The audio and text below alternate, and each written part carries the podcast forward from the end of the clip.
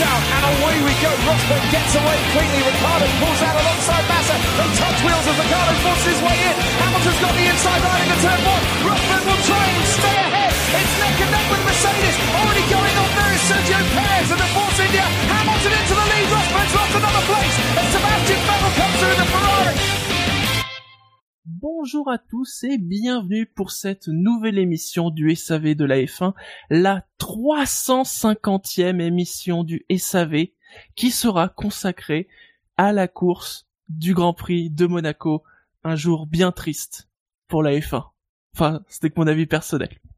Je suis Shinji, mais je ne serai pas seul, bien évidemment, puisque ce soir je serai accompagné par Fab. Bonsoir Fab. Bonsoir. Par Dino. Bonsoir Dino. Bonsoir. Et par Jassem. Bonsoir Jassem. Salut les gens. Ah, mais donc Dino euh, reste avec nous quoi. Oui. Oui. Oui. C'est un vrai retour. oui. Oh merde. J'ai reçu mon double Est-ce que tu connais l'expression le la mouche sur le rocher? Euh... non lui c'est la mer, c'est ça qui est, qui est- qui est plus fort.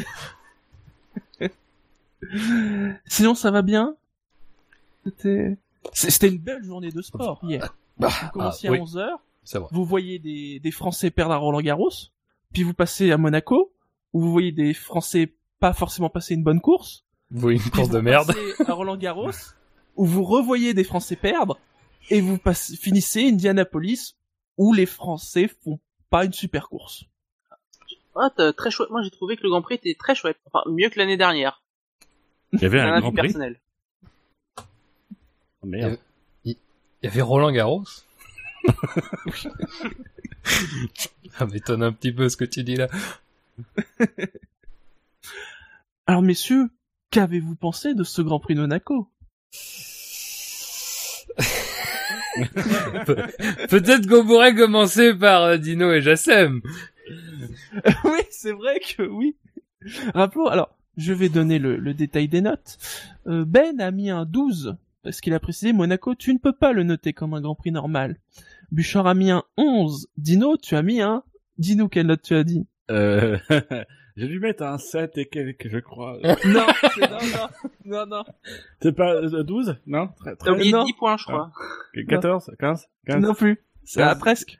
15,6 Oui. Ce que je trouve extrêmement précis d'ailleurs. Oui, bah je, je suis dans l'entre-deux. Hein. Je sais que j'essaie, mais très précis. Oui. Vous êtes généralement pas trop précis, donc je fais l'entre-deux. Euh, Fab a mis un 9, Floy a mis un 10, pas trop d'action à part la Sauber qui tombe sur la tranche et Ferrari qui nous fait une stratégie malhonnête. Je ne crois Ouais. pas un seul instant à une fenêtre de pneu magique sur la voiture de Vettel. Bravo à Ricardo, au podium. Jassem, tu as mis un C'est 12,37. bizarre, il dit bravo à Ricardo pour le podium et il engueule Ferrari pour la stratégie. Original. non. Marco a mis un 11. Quentin fait partie de la team des 9 puisqu'il euh, il a aussi mis un 9. Course évidemment pas passionnante, mais quand on y pense, on a eu de la bataille dans le stand, quelques tentatives stratégiques parfois réussies. Manque les dépassements en piste. C'est pas faux. Ouais, D'ailleurs, ouais. Enfin, on est à Perez Monaco et aussi, Button- hein. oui, D'ailleurs, pour moi, Perez et Button ne sont pas fautifs lors de leurs accrochages respectifs. J'ai mis un 9 et Spiger Il a mis un 10. Qu'est-ce qu'il raconte Le public, vous avez mis la note 10,7. Je pensais que le public mettrait une note plus basse que ça, très honnêtement. Euh, ce qui fait que la moyenne du Grand Prix de Monaco est à 10,88, qui donc reste plus élevé que le Grand Prix de Russie, qui était à 10,02. Ouais, et déjà, enfin, moi j'avais été étonné de la notation du Grand Prix de Russie euh, de, la part du public, qui avait mis 9,8. Ah, c'est à peine un point de plus, hein. Ah oui, oui, c'est... Ok. hein. La Alors- Russie, alors, la, Russie, c'était pire quand même. Alors Dino, pourquoi ce 15-6 Oui, mais pourquoi? parce, mais parce que euh... non, mais mais Ben il a il a tout dit. Tu peux pas noter Monaco comme tu notes n'importe quel autre Grand Prix. Euh, moi, je trouve que pour un Grand Prix Monaco, avec toutes les craintes que je pouvais avoir derrière, avec cette génération de voitures, sur la qualité du spectacle, on a eu un Grand Prix, certes, dans une première partie euh, assez euh, assez plan-plan, mais comme Monaco, mais on a quand même eu de de l'enjeu, on a eu euh, des accidents. Je trouve, voilà, sur l'échelle des Grands Prix de Monaco, pour moi, ça mérite un 15,6. Après, c'est sûr que si on doit noter tous les Grands Prix pareils, j'aurais mis moins. Mais il faut aussi noter, moi je note aussi les Grands Prix euh, par rapport aussi à, à, leur spécificité propre. Et pour un Grand Prix de Monaco, moi je trouve que c'était pas du tout un Grand Prix dégueulasse. Mm. Et Jassem, toi aussi, t'as mis quand même une relativement bonne note par rapport bah, C'est un peu pareil. Euh, j'ai pas, ça aurait été un autre Grand Prix. Euh, je pense que j'aurais noté bien moins. Mais euh, voilà, je pense que parmi tous les Grands Prix de Monaco qu'on a eu, euh, je pense qu'on a clairement eu une un Grand Prix correct. quoi. C'était chiant, mais c'est Monaco. Enfin, c'est chiant Monaco de base. Donc on, on, sait qu'on peut pas dépasser. On sait que les voitures sont plus larges. Donc euh, euh, on savait qu'il n'y aurait pas de pluie, donc euh, bon. Ouais, je pense que même avec la pluie, au final, euh, mis à part un peu plus de bazar dans les stands, euh, il n'y aura pas eu grand chose de plus. Peut-être plus d'accidents, mais c'est peut-être pas ce qu'on souhaite. Mais euh, bon, voilà quoi. Je pense qu'on a eu quand même un Grand Prix correct, j'ai envie de dire. Pas un bon Grand Prix non plus, mais un Grand Prix correct. Je préférais celui d'il y a de 2014 par exemple, qui était un peu plus sympa. Voilà, donc en plus le résultat est un peu plus sympa à regarder que celui de l'année dernière. Donc voilà. Bon, bon. Oui. Ça se discute, hein. Ça se discute. Mais si tu veux, Fab, on parle de celui d'il y a deux ans. Ce qui est beau, c'est que les réponses Non, non. sont les mêmes, mais, pas pour. Celui d'il y a deux ans, j'avais senti le coup, c'est le seul de l'année que j'ai pas vu. Je me- Je j'ai- pense qu'on a, on a tous eu ces dernières années euh, quelques petits soucis avec ce Grand Prix. Donc bon. Euh, non, mais enfin après, je, je vous rejoins en disant que c'était pas non plus un Grand Prix dégueulasse. Enfin, je veux dire, moi j'ai mis 9, j'ai pas le sentiment d'avoir assassiné. Je, 9, c'est 9, quoi, 9 sur 20. Donc euh, c'est euh, euh, sincèrement, voilà, c'est c'est moyen. Moi, j'ai pas trouvé ça. euh, la, Bah, la première partie de course est quand même longue, longue, longue, longue, longue, longue, longue. Et puis là, il y a vraiment absolument aucune opportunité de s'enflammer, je trouve. Euh... Il y a, ouais, c'est ça en fait, c'est qu'il y a une bonne moitié de Ouais. Grand Prix oh bah, au début ouais. et un peu même après entre le, le, le- on va dire le moment des arrêts et puis euh, le drapeau jaune où là aussi c'est quand même super calme. Oui, non, mais après, globalement, Après, c'est intéressant de. Il y a, il y a forcément le regain du moment où, par exemple, euh, Raikkonen s'arrête et là, on voit bien que c'est là que se joue la victoire. Donc forcément, bah, Ah là oui. devant son écran, on a un petit regain de quelque chose. Après, sincèrement, enfin, on a rapidement compris que ça allait pas. Enfin, on a bien compris que à ce moment-là, on avait une réponse à une équation. On avait une inconnue de l'équation globale qui se dévoilait et donc, euh, euh, bah, on allait assister euh, de ce côté-là à pas grand-chose d'autre qu'un changement de leader. Après, bah, la fin de course c'est un peu animé, mais parce qu'il y a eu, euh, voilà, ce qu'il y a eu euh, avec euh, Verline et, Button, mais c'est même même ça, ça a pas non plus. euh, Évidemment, ça redonnait un petit peu de peps à cette course, mais sincèrement, euh, pff, moi globalement, voilà, j'ai pas été emballé quoi. L'année dernière, pour le coup, l'année Alors- dernière m'avait bien plus emballé. euh, Oh, on se demande pourquoi. Non, mais pas, Ah, non, mais pas non, pas- forcément, pas forcément. Mais L'an place- dernier, Monaco 15,93. Hein. Oui, je non mais qu'en fait, il y a une vraie ambiance de merde, c'est ça qui est bien. Oui, non, mais Jassem, je pense que Jassem ne me comprend pas et je pense que personne ne comprend Jassem.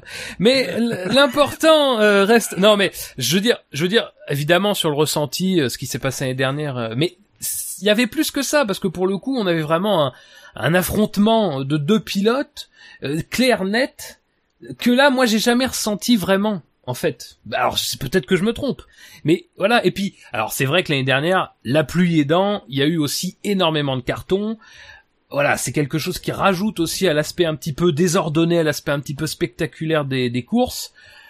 Bon, compte que je n'ai euh, aucun souvenir du Grand Prix Monaco de l'an dernier, c'est terrible. à part le résultat final, mais... T'as, t'as, t'as bien de la chance, hein. non, mais... Alors, note- notez qu'en quasi live, j'ai reçu la note de Bilo qui a mis un 7 à la course qui change la moyenne et passe à 10,56. Bon, Ça, ça change pas grand Ouais. chose. Voilà. Mais alors, euh, j'ai- pas écouté toutes vos émissions depuis le début de l'année. Au niveau des moyennes, parce que moi j'ai quand même le sentiment que sur les six grands prix qu'on a eu cette saison, Monaco se trouve quand même sur les six Ah, premiers grands je, prix je peux te parmi donner les les, plus les- intéressants. les c'est moyennes depuis le, les- le début de saison, hein, dans l'ordre. Australie 11,49, Chine 14,04, Bahreïn 14,9, Russie 10,02, Espagne 15,33 et donc Monaco 10,56. Moi j'ai pris plus de plaisir à Monaco que. Alors après c'est vrai que c'est Monaco. Et j'ai pris plus de plaisir à regarder cette course que euh, sur d'autres courses. Bon, faut dire que j'ai une mémoire poisson rouge, donc ça n'aide pas. Qui a gagné hier? Euh... Je veux pas savoir. Sato. Attends. Attention. Euh, oui. Essayez un petit peu là. Euh, D'ailleurs, alors justement, euh, en- enchaînons sur un, un petit peu d'accueil. faisons un petit point C8 parce que voilà, c'était quand même la première course en gratuit de la F1 depuis plusieurs années. Euh, donc qui était commenté euh, par euh, Alexandre Delperrier et Jean-Éric Verne, et certains d'entre nous ici ont regardé la course et donc oui. peuvent nous nous dire si ça avait si c'était bien en fait. Hmm, ça va, ça allait. Je, je, Mm. c'est une première, donc on va pas juger durement, euh, durement les commentateurs. Je trouve que Jean-Éric Verne, il se débrouille bien euh, en tant que consultant. J'irai pas jusqu'à dire que c'est là où il est le meilleur, mais euh, oui, Delperrier, on désolé. connaît son enthousiasme. Moi, je l'ai trouvé meilleur en commentaire que sur la piste, mais euh, Vergne. oui. Je voulais pas le dire. Merci de ta tête mouillée pour moi, ça fait plaisir. Mais mais c'est d'ailleurs étonnant hein, parce que moi j'avais quand j'ai entendu le nom de Vergne, j'avais comme une grosse réserve quant à la comment dire euh, à la neutralité et à la- l'analyse de Verne et je l'ai trouvé particulièrement bon. Alors j'ai moi j'ai regardé la course sur Canal+ et après je me suis euh, j'avais enregistré le dispositif de C8 pour voir un petit peu à quoi ça ressemblait donc j'ai fait des, des des avances rapides mais je me suis arrêté sur des moments clés de la course et je l'ai trouvé plutôt plutôt très pertinent euh, dans ses analyses.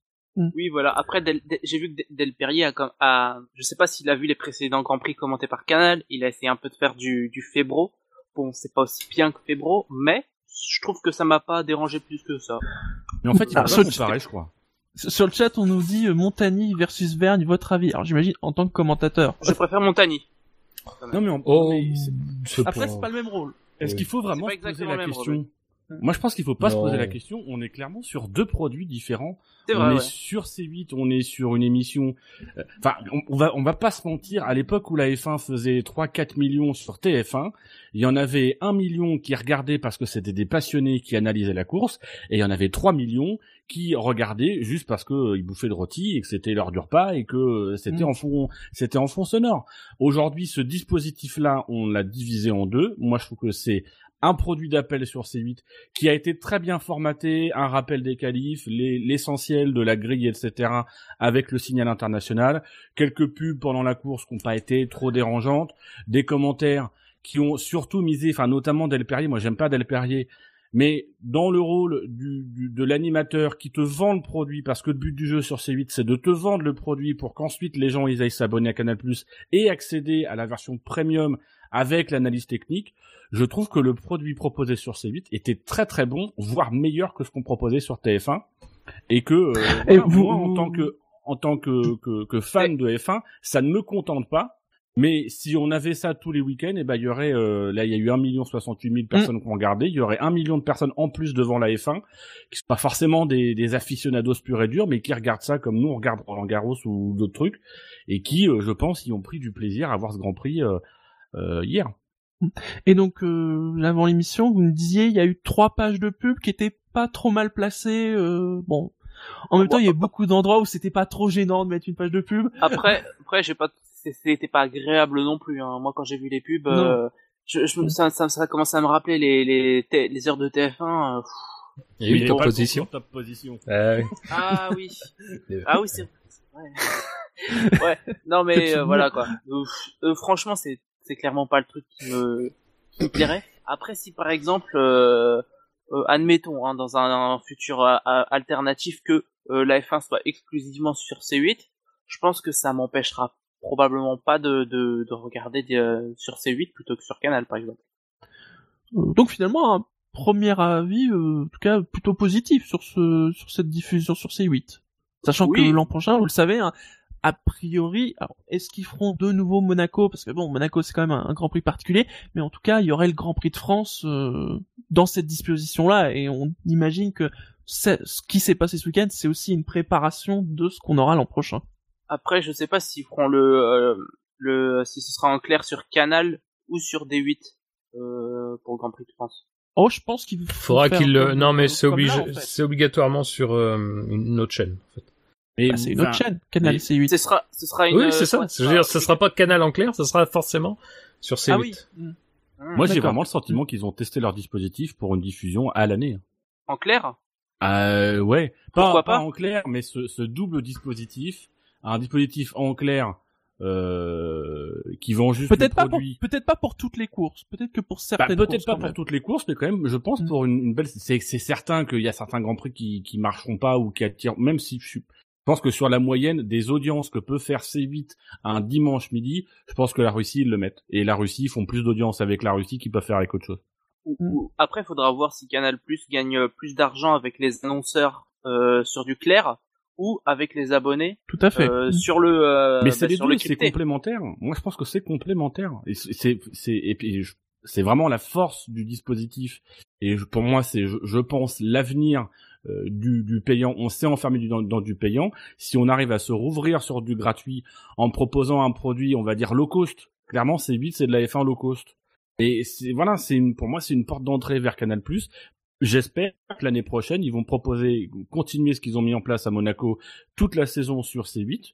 Et puis, bah, Canal+, toujours la même couverture premium avec les essais libres en intégralité. euh, ce qu'on avait avant avec TF1 et Eurosport. Mais même Mm. déjà rien que là, euh, le- la couverture sur C8 est un peu meilleure que ce qu'il y avait sur TF1 à l'époque, et la couverture euh, sur euh, Canal+ est bien meilleure que ce qu'il y avait sur Eurosport à Après- l'époque. Donc, Après sur TF1 c'est c'est variable. Enfin moi ça fait un... j'ai j'ai beaucoup regardé sur TF1. À une époque il y avait une plutôt bonne couverture. Et c'est vrai que les dernières années de TF1 il y avait, il y avait ouais, quasiment plus fin, rien. Il y avait Ouais, quasiment ça s'est dégradé sur la Moi fin. je me ouais. souviens qu'à une époque ça, ça diffusait les qualifications par exemple sur TF1. Ouais. À la fin c'était même plus le cas quoi. Mais euh, moi je pense qu'à l'avenir je pense qu'on se tourne plutôt vers une une formule à la demande en fait. C'est-à-dire ben, vous voulez voir un Grand Prix, vous payez, ça va vous coûter tel prix, et puis voilà, vous le regardez quand vous voulez, sur tablette, euh, téléphone ou autre, ou télévision. je que suis pas plus- sûr que dans Canal+ ce soit le cas pour le moment. Ben, Canal Plus, je sais pas. Euh, après, je pense que pour la F1 au global, je pense que ce sera la formule qui, qui rencontrera le plus de succès. Pour l'instant non, mais on sait que Canal euh, perd beaucoup d'abonnés et euh, ils ont changé leurs offres euh, l'an dernier. Peut-être qu'ils vont aller sur quelque chose de plus découpé pour proposer des prix moins chers, peut-être plus D'ailleurs, j'ai- été surpris quand Mm. ils ont prolongé leur euh, leur bail avec euh, avec la Mm. Formule 1, alors que pour d'autres sports plus importants qui qui sont potentiellement plus euh, plus attirants pour le client comme le foot, bah ils sont sont pas trop préoccupés finalement. Euh, c'est parce que je pense que c'était perdu Ah. d'avance. Ah, Parce que ça- très bien que SF, SFR Sport allait mettre le paquet sur la Ligue des Champions, par Mm, exemple. Oui, et que Mm. eux, ils se, mine de rien, ils se sont en termes d'image de marque, même si c'est pas forcément une image de marque euh, euh, pour tout pour tous les Français ou pour tous les gens qui sont devant leur télé, mais quand même ils ont ils ont réussi à faire de la F1 un beau produit en, en, en France. Comme ça a jamais été diffusé, vraiment une couverture qualité, et bah du coup ils continuent dans cette dans cette couverture là. Et pour le coup, passer par C8, c'est un moyen de renvoyer. euh, D'ailleurs, c'est tout ce qu'ils ont fait. Hein, tous les petits documentaires qu'on a pu avoir dans la grille, on les a revus sur C8 en des en, en différé. Euh, c'est un moyen de montrer, euh, c'est une vitrine en fait de montrer euh, sur C8 ce qui est fait en termes de qualité sur la couverture de la F1. C'était aussi sur euh, Dailymotion en direct d'ailleurs, le Grand Prix. ah, c'est vrai que ça appartient au même groupe. Génial, mais qui, qui utilise encore Dailymotion? Bah là ils doivent encore être en train de regarder Eux le Grand Prix. Euh, sinon, euh, dans l'actu, euh, alors peut-être enfin un, un rêve qui pourrait se réaliser. euh, on pourrait aller vers une harmonisation des calendriers. Alors pas tous les calendriers, mais F1, WEC et Formule 1, en tout cas les les promoteurs des trois Ouais. disciplines se sont rencontrés à Monaco. Les championnats du monde de FIA, hein, ce qu'il faut dire. Oui, championnat du monde et FIA. hein. Il y avait déjà eu une rencontre mais- entre euh, Rose Brown et Carmelo Espeleta, le patron de la Pour Dorna, MotoGP. pour le MotoGP. Mm. Bah, si ça peut nous éviter euh, ce qui s'est passé au Mans enfin, l'année dernière, ce serait bien. Je pense que c'est le principal objectif. Parce que oui, euh, moi je m'en remets toujours pas hein, d'avoir regardé. Je crois que c'était le Grand Prix d'Azerbaïdjan. Euh, oui. à la place, de- à la place de- du final de. Bon, voilà. Bon, cette année, c'est moins le cas et euh, sur l'article de Motorsport, il le, le souligne. hein, le clash le plus notable, c'est entre le double prix de New York et les 6 heures du Nürburgring de WEC, donc c'est pas trop avec la F1. Mais voilà, euh, surtout pour permettre aussi euh, peut-être plus souvent de voir des pilotes de F1 hors de la F1. Ben, c'est ce qui est intéressant notamment dans le fait qu'on ait la Formule E Alors bon, je pense que la formule, c'est on l'a plutôt imposé. Je pense qu'à l'initiative, c'était la F1 et le et l'endurance. Et puis Jean-Todt, il a dit ouais, oui, il faudrait aussi euh, que la formule, on se croise pas trop de manière à bien vendre le produit. Euh, Mm. Mais aussi, c'est ce qui est intéressant d'impliquer là-dedans, c'est ne, ne pas juste limiter ça au cas des, euh, des 24 heures du Mans et, et ça n'a d'intérêt pour moi. Alors oui, en tant que téléspectateur, ça va m'intéresser un week-end par an puisque je, je pourrais regarder les 24 heures du Mans tranquille. Mais ça n'a de véritable intérêt que si ça permet d'ouvrir des passerelles vers d'autres euh, d'autres championnats, de voir des pilotes participer au Mans, ce qui là pour le coup va vraiment nécessiter de bien réfléchir le calendrier parce que la préparation au Mans c'est pas sur un week-end. Euh, Mm. C'est euh, sur, sur la Formule E, pourquoi pas euh, se permettre de voir des pilotes euh, de pointe en Formule E, adm- admettons. Hein, on va, il va dans, il va y avoir Mercedes, Ferrari réfléchit, euh, des pilotes de pointe, euh, ça peut très bien arriver. Donc ça n'est intéressant que si derrière il y a vraiment des passerelles qui s'ouvrent. Mm. Ça serait bien de se rencontrer avec les IndyCar aussi. Même si c'est pas un championnat FIA. mais- Le problème, c'est que ça fait déjà cinq championnats, potentiellement. déjà, non, ça fait au moins quatre championnats en discussion. C'est vrai que si t'ajoutes l'IndyCar, euh, bon. Bon, en même temps, l'IndyCar, c'est surtout une date qui, qui- qui mériterait d'être désaccouplée. Oh, il y a Ouais, des courses ouais. qui seraient sympas. Hein. Oui, mais après, enfin, t'as des pilotes de F1, tu les envoies sur Barber, euh... et oui, c'est vrai. pas content. Et alors donc justement, en parlant de, de passerelle, on en a parlé samedi, on est obligé d'en parler quand même aujourd'hui. C'est le point indie, hein, et le le destin a voulu. Il a, il a fallu que ça soit le moteur Honda qui lâche. Mais so- soyons honnêtes, on le savait. on savait tous que ça allait finir comme ça. Bah, je sais pas, on, on y, on, y, exprès, en on, y, fait. on, y a, on y a tous pensé avant la course. Enfin, on s'est tous dit. Bah en, Si en ça même temps, arrive. il soulignait, on soulignait que sur le début de saison, il y avait eu des vrais problèmes de fiabilité pour le Bah, Honda. Lors des essais libres, là, pendant la semaine, il y a eu plusieurs casses, hein. C'était pas, c'était une vraie inquiétude. Enfin, c'était pas quelque chose de fin, quoi. Faut vraiment qu'ils arrêtent les moteurs chez Honda. Mais moi, mais, mais moi, je pense que Pour le c'est bien de exprès. tous. Le but de Honda, c'est de montrer que, en fait, c'est pas leur moteur, le problème, c'est Alonso. C'est Alonso qui Ah, poisse Oui, oui. Alors, regarde Button, il a rien abîmé, lui, ce week-end. Ouais, et, euh, et Ouais. c'est bizarre. Pas le moteur, en tout cas. En tout cas, pas le sien. Putain, euh, Jensen, t'as cassé un moteur Ferrari, putain. Quoi? Putain, vous, avez- vous êtes tellement désespéré que vous avez signé un contrat avec Ferrari. Non, pas de l'autre, celui de Verlaine. Non, mais...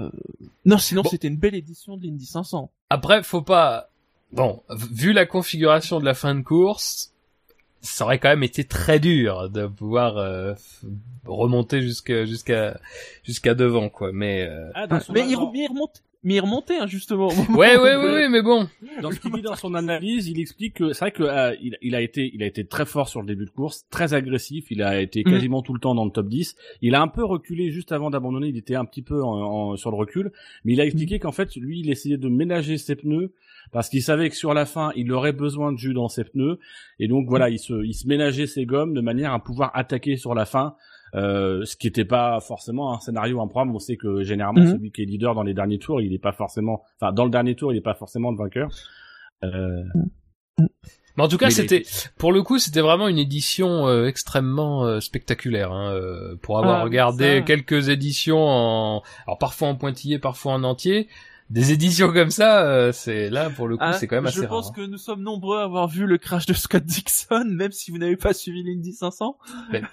Ouais, pas Castro Neves, apparemment. Passé juste en dessous. Mais, euh, ouais, non, c'est vrai que Non, belle édition. Et puis alors, il l'a dit, hein, il, c'était un peu driven, quoi, ce crash.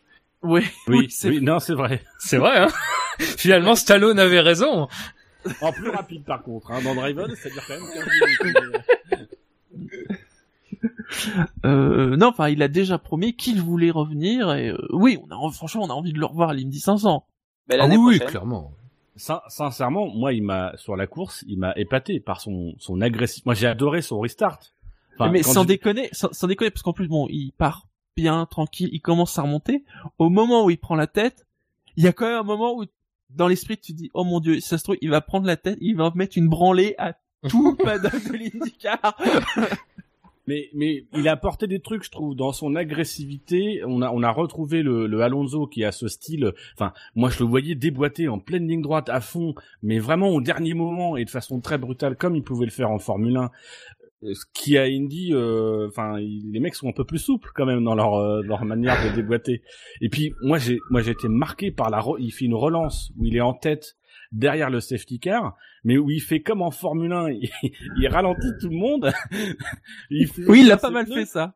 avant de repartir. Enfin, moi j'ai trouvé qu'il a été un animateur de la course et d'ailleurs ça s'est vu parce qu'il a été Mm. applaudi comme pas possible euh, après son abandon. Je pense qu'il y a quelque chose qui a matché entre entre lui et le public américain et que oui, ça ça serait bien de le revoir. C'est-à-dire qu'il était un peu la vedette américaine, mais pour le coup, euh, il a, il a bien assumé le statut, quoi. Franchement, euh, bravo à lui. D'ailleurs, s'il Messieurs- pouvait rester, ça serait pas mal. On le verrait plus en Formule 1. C'est- il vous- Moi, il m'a pas manqué ce week-end en Formule C'est vrai. Non, c'est vrai. 1. Mais- C'est vrai. C'est vrai, non, non, mais t'as raison. Ah, merci Fab, ça fait Ah ouais, non, mais c'est vrai.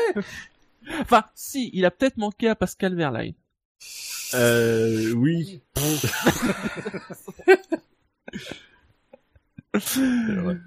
Allez, sur ce, évoquons le quintet plus ou moins. Les chevaux et les courses, vous le savez, c'est ma grande passion. Tiercé Magazine avec Omar Sharif, la passion de gagner. Les courses, avec le journal Tiercé Magazine, bien sûr. Ah non, mais en fait, tout se barre en couille, quoi. Le générique qui change, le Omar arrive dans les Non mais Euh, Ça fait vraiment longtemps que t'as pas écouté une émission du SAV, parce que... Quand même. Je sais pas, je dois, je, je devais faire un blanc mental à ce moment-là. Blanc mental. On dirait, Blanc une, mangé. on dirait une vraie couleur, Ikea. C'est sûr que ça existe. Merci aux Google. 60 votants que nous avons eu cette semaine. Merci. Et donc le premier, ou plutôt le dernier du classement, avec un score de moins 213. Est-ce que vous avez une idée? Hamilton? Au hasard. Palmer? Hamilton je déconne. N- Non, ni l'un ni l'autre. Qui? Euh, Airline. Non, mais Non, ça se Button. rapproche. Ah Button, ouais. je pense. Button? Tu te rapproches très fort ou? Alors ça se rapproche, mais pas dans ce sens-là. Ah, ok. bah non, mais c'est Marcus Ericsson qui a eu 213 votes négatifs, hein, Ah faut le savoir. Ah oui, c'est c'est vrai qu'il a eu un accident pendant la safety car. Oh, Pendant la safety dur, car à vote. Génie. Ça, c'est dur. Mm. Je le trouve. pire, c'est qu'il double la safety car. C'est au, moment, c'est au moment Ouais. où il, euh, il repasse. Non, mais c'est ça le truc. C'est-à-dire que dans, dans le contexte, c'est au moment où lui est autorisé à passer à la safety car pour qu'il puisse avoir le, le retour, il est hors trajectoire puisque la safety Ouais. car est dans la trajectoire. Et les pneus qui sont froids, euh, enfin les freins et les pneus qui sont froids. Bon, euh, au début j'étais très sévère avec lui sur euh, sur le direct en revoyant sur C8 comme quoi C8 ça a changé ma vie. Euh, en revoyant sur C8, mm, j'étais beaucoup moins sévère. Je trouve que c'est- voilà, c'est une erreur que- qu'on peut comprendre. Ouais. Plus la piste Même qui si se barrait en couille à cet endroit-là. Oui. Avec les petites, euh, les petites boulettes, là. C'était des chiffres posés sur la Qui- Non. Monaco, c'est plus ce que c'était, c'était dégueulasse. non, mais franchement, c'est sévère. C'est très sévère, je trouve. Euh, après, sur sa course, sincèrement, euh, bon, bon, Je pas, je pas. s'étendre non plus. Il y a pas grand chose à Ouais. dire. Euh... Écoute, il était 18ème, puis 17ème, puis 16ème. Lui, c'est le 13e. mec qui a pas eu de bol chez Sauber parce qu'on lui a dit non mais toi tu tenteras même pas de stratégie. Tu, tu vas faire comme tout le monde. D'accord. Donc euh, voilà, mais c'est vrai que bon, euh, c'est pas de bol mais ça s'explique et je pense que c'est un peu sévère de de tomber dessus. Après, sincèrement, je comprends aussi qu'on lui tombe dessus. En tout cas que quand on fait un qu'un témoin, on le mette parce que euh, bon, c'est c'est sûr que c'est c'est très visible. Ah, c'était tellement brillant les Sauber ce week-end aussi. Ouf. Oui. Hmm. Peut-être passons au pilote suivant, parce qu'il n'y a pas non plus grand chose à dire. Avec celui qui, enfin, celui, c'est pas lui, c'est aussi l'équipe qui a eu la merveilleuse idée de le rappeler au stand au 16e tour, quand Hülkenberg a eu son problème en se disant, ouais, peut-être qu'il va y avoir une safety car, mais non, il n'y a jamais eu de safety car. C'est Sergio Perez. Enfin, c'était pas que ça. Je crois qu'il a eu un problème d'aileron Oui, avant. c'est surtout l'aileron. Il a oui, surtout pété son aileron Ah. avant, en fait. Oui, on pensait tous ça au début, mais Oui, en fait, on vrai. a vu l'aileron euh, avant cassé, en fait. C'est surtout pour ça. Oui, c'est vrai, c'est vrai. Donc, Et euh, ça a un gros impact sur sa course. hein. Ah ben, ça a ruiné sa course. termine sa course et du coup après il en fait beaucoup trop. Oui. Et Ça, c'est sûr. euh, Bah, il ressort derrière, euh, il ressort derrière Ericsson, il ressort derrière qui euh... Ah non, Stroll. Il Stroll, oui. Stroll, il passe la quasi-totalité de sa course devant. le pire endroit de la terre après les, les roues arrière de Lewis Hamilton. Mais il le passe en plus, Stroll. Il le passe vite, Stroll. Euh, il le dit d'ailleurs. Ah non. Oh non, il a, Enfin, fait- il- il a Bah une non. dizaine de tours. Oui. À Même- Monaco, excuse-moi, c'est vite. Il, Il est- Monaco, 10 tours, c'est rien du tout. Non, non, il, il a tenté. deuxième au et- 33e. Il le dépasse dans le 33e. Il le passe. Enfin, il le passe. Euh, on va C'est dire. un grand mot quand même. Mais c'est pas, il dit, je, je passe Stroll, je passe Palmer. Alors, Stroll, euh, oui. Mec, Palmer, je crois qu'il s'arrête. bon, enfin bon, allez. Non, mais ce qui est sûr après, c'est que euh, il a un excès d'ag- d'agressivité, ça c'est certain. Euh, mais surtout, ce qui est un peu dommage, c'est qu'il a cet excès d'agressivité sur Gviat. Il, a fait le plus dur en se ramenant lui-même dans le top 10 euh, avec son dépassement sur euh, Van Dorn, qui est pas, enfin c'est c'est agressif, mais enfin c'est pas non plus, euh, il le pousse pas dehors, on a vu pire. Euh, donc voilà. Et, et par contre, dès qu'il est dans le top 10, il se dit, euh, il le dit lui-même, il dit, bah, je sentais que si j'avais pas tenté, euh, j'aurais été déçu de ma course. Ouais, Enfin bon, d'accord, mais Ouais. c'est c'est quand même dommage d'avoir vécu tout ce truc-là et puis d'être dans le top 10 et de se foirer comme ça. Et puis, il a tenté, tenté, quoi. Le mec, il part Ouais. super loin. Enfin, Gviat, suicidaire. peut rien lui reprocher. Euh, Perez qui s'est donc pris 10 secondes de pénalité hein, pour euh, l'accrochage à Gviat. Oui, c'est vrai que les pénalités c'était pas c'était pas ça ce week-end. Fallait bien qu'il marque, qu'il- que sa série de points s'arrête. C'est vrai. c'est surtout, c'est, c'est, c'est surtout est-ce qu'il a eu des points sur son permis? Parce qu'il a, il annule quand même la course de Gviat, quoi. Je crois que non. Alors je vais te dire ça. Perez. Euh, 10 secondes de pénalité. 2 points. Ah, Ouais. si. Mm. Bon, bah, c'est juste payé. 2 points, il lui en Ouais, reste après, 5. Après, euh, voilà, il lui en reste 5. on n'a pas encore eu un, un seul mec, à part Grosjean, mais c'était avant qu'il a subi la, la licence à points. On Oui. n'a pas eu encore un seul mec qui s'est fait pénaliser. Donc pour moi, ces histoires de points, ça pénalise personne. Il aurait pu au moins prendre des places de pénalité comme a pris Van Dorn euh, il y a deux semaines, prendre trois places sur la prochaine grille ou un truc dans le genre, parce qu'il annihile quand même la course de l'adversaire. Ou Button. Oui, ils étaient... non mais de toute façon, ce week-end, ils étaient en mode mettons des pénalités qui ne servent strictement à rien. Surtout que Button, lui, il prend trois places. Oui, il prend trois Ouais, parce qu'il abandonne. Pour sa c'est là première que- course, pour la Ah, prochaine oui. course. Pour on ça- voit se dessiner quelque chose. Il y a une certaine cohérence. C'est vrai que Van Dorn avait abandonné immédiatement après euh, en Espagne, et il avait eu effectivement les trois places. On pourrait euh, imaginer qu'on cumule les 10 secondes et les trois places, hein, ce serait pas non plus totalement farfelu.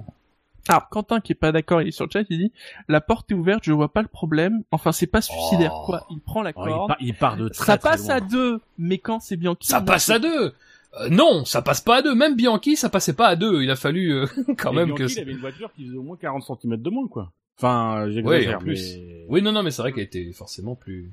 Il y a- on, on- on a vu pendant la course de F2 des pilotes tenter euh, à la rascasse, mais quasiment systématiquement à la rascasse, et ça a dû passer une fois sur dix.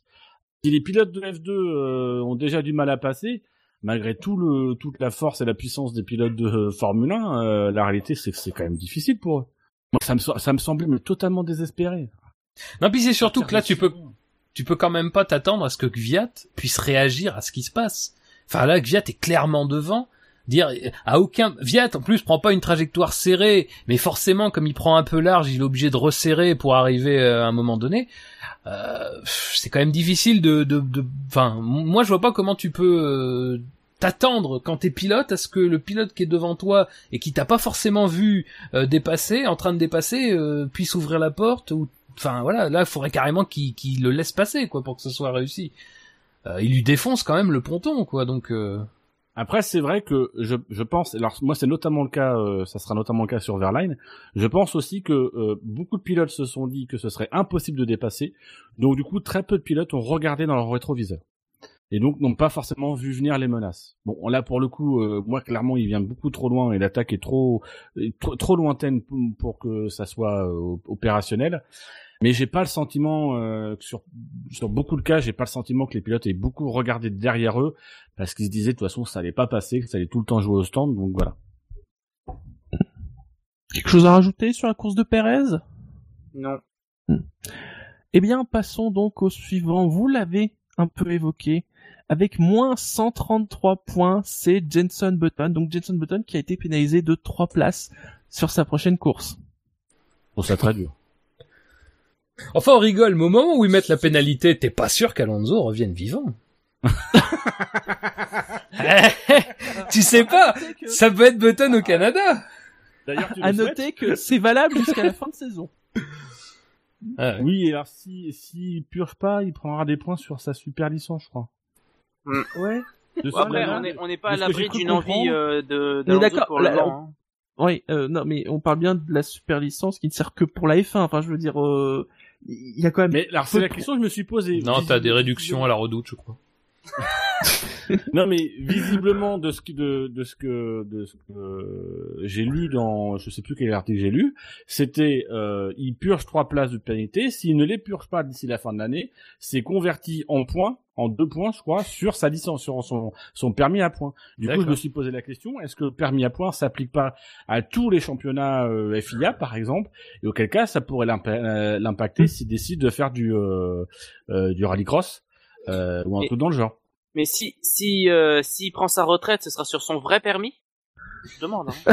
Euh, ça sera bien. Non, ou alors en fait, c'est parce que s'il n'a pas non plus le permis, c'est la prochaine fois qu'il ira faire ses courses où il reculera trois places dans Oui, la queue, Dans la file, ouais, dans la file. Voilà. Ouais, bien vu. Hop, au monoprix. Ouf. Mais c'est vrai qu'on n'est pas à l'abri. On n'est pas à l'abri qu'il refasse des grands prix cette saison. Hein. On me rappelle qu'il a pissé dans le baquet d'Alonso. On n'est pas sûr. Ouais, c'est pas sûr qu'il récupère. C'est comme ça que les gens marquent le ter- leur territoire. Tant qu'ils seront pas battus et qu'il y aura pas eu un vainqueur, ils... Les enfin, c'est le... non, non, mais c'est vrai. Euh, En tout cas, je et trouve donc ça dur. alors, Moi, je trouve que Bah, sur euh, sur cet accident-là, euh, surtout ce que je trouve dur en fait, c'est que Button, on sent qu'à ce moment-là, mais d'ailleurs il le dit, euh, il, il tente un dépassement parce que euh, bah, parce que depuis le début de la course, il, est, il- on lui a quand même piqué une place puisque euh, faut revenir au Ah oui. début de course, il faut un arrêt. Euh, on, on donne 5 secondes de pénalité pour un unsafe release de la Sauber qui théoriquement, si les mécaniciens font bien leur boulot, enfin si l'équipe Sauber fait bien son boulot, ne repassera jamais au stand. Donc, non euh, mais euh, Verline ne doit pas ne doit pas sortir devant Button, sinon il y a, pas d'unsafe release. Euh, L'unsafe release c'est ça, Ouais, Oui, oui. ouais, ouais. c'est dangereux. Donc c'est-à-dire que tu aurais dû attendre pour ne pas euh, ne, ne pas créer ce danger. Donc théoriquement Verline aurait dû être derrière Button. Le mec on sanctionne de 5 secondes, mais jamais il s'arrête.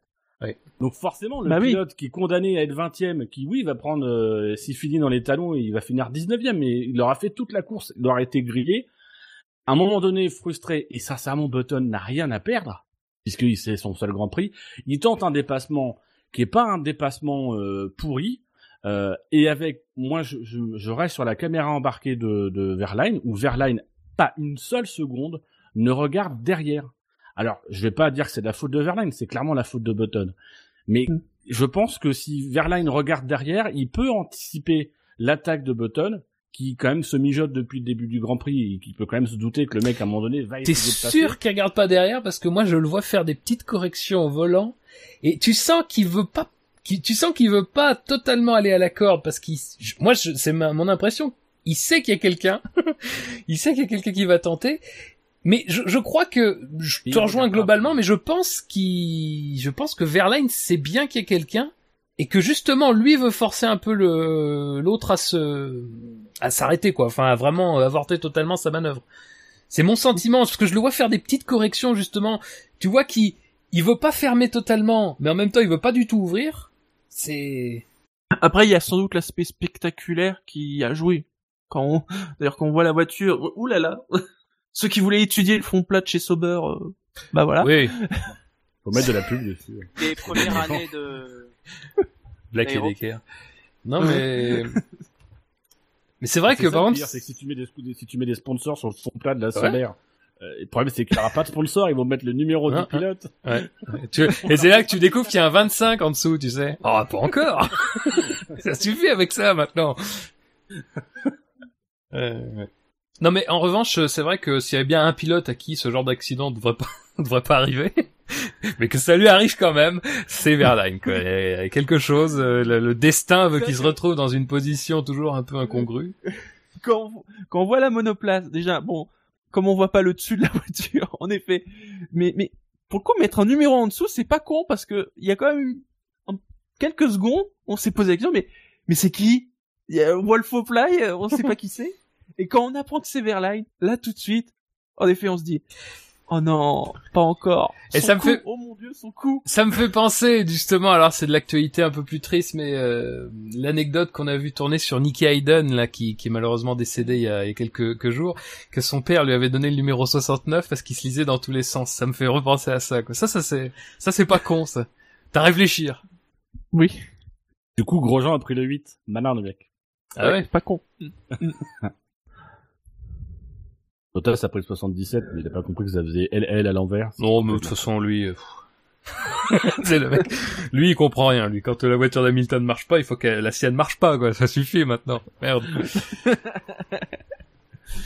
Non, sinon, pour ce, ce comeback, on va dire, sur le week-end de Button, c'était plutôt pas mal. euh, Oui. Bah, c'est frustrant, quoi. Mm. C'est frustrant.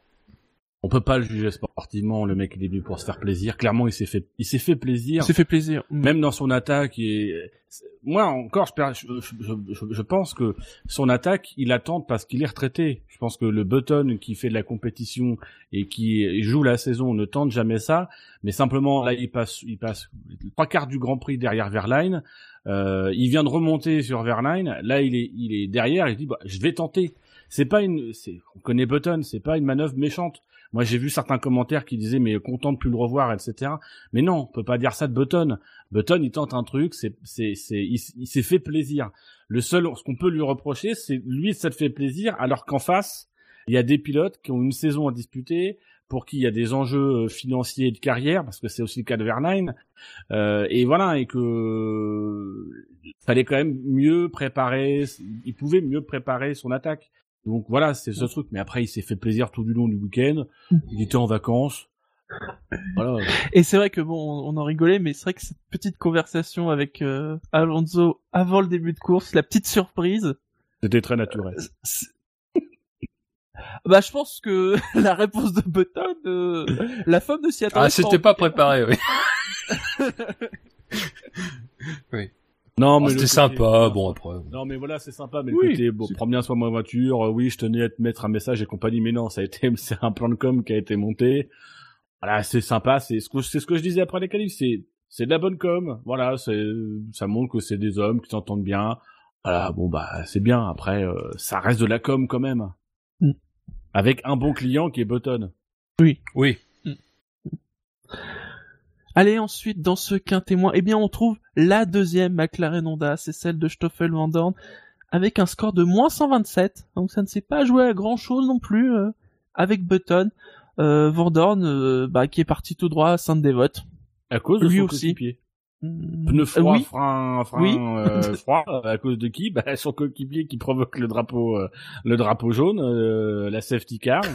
Il y a quand même un- tout le monde refroidit. Ouais. Il se fait attaquer par un par un Pérez qui a des pneus neufs, je crois, à ce moment-là, qu'il prend à l'intérieur. Il est un peu à l'extérieur. euh, il glisse.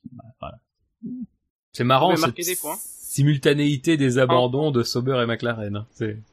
Oui. Bah, écurie de même calibre aussi, bon. Oui, même endroit, même calibre.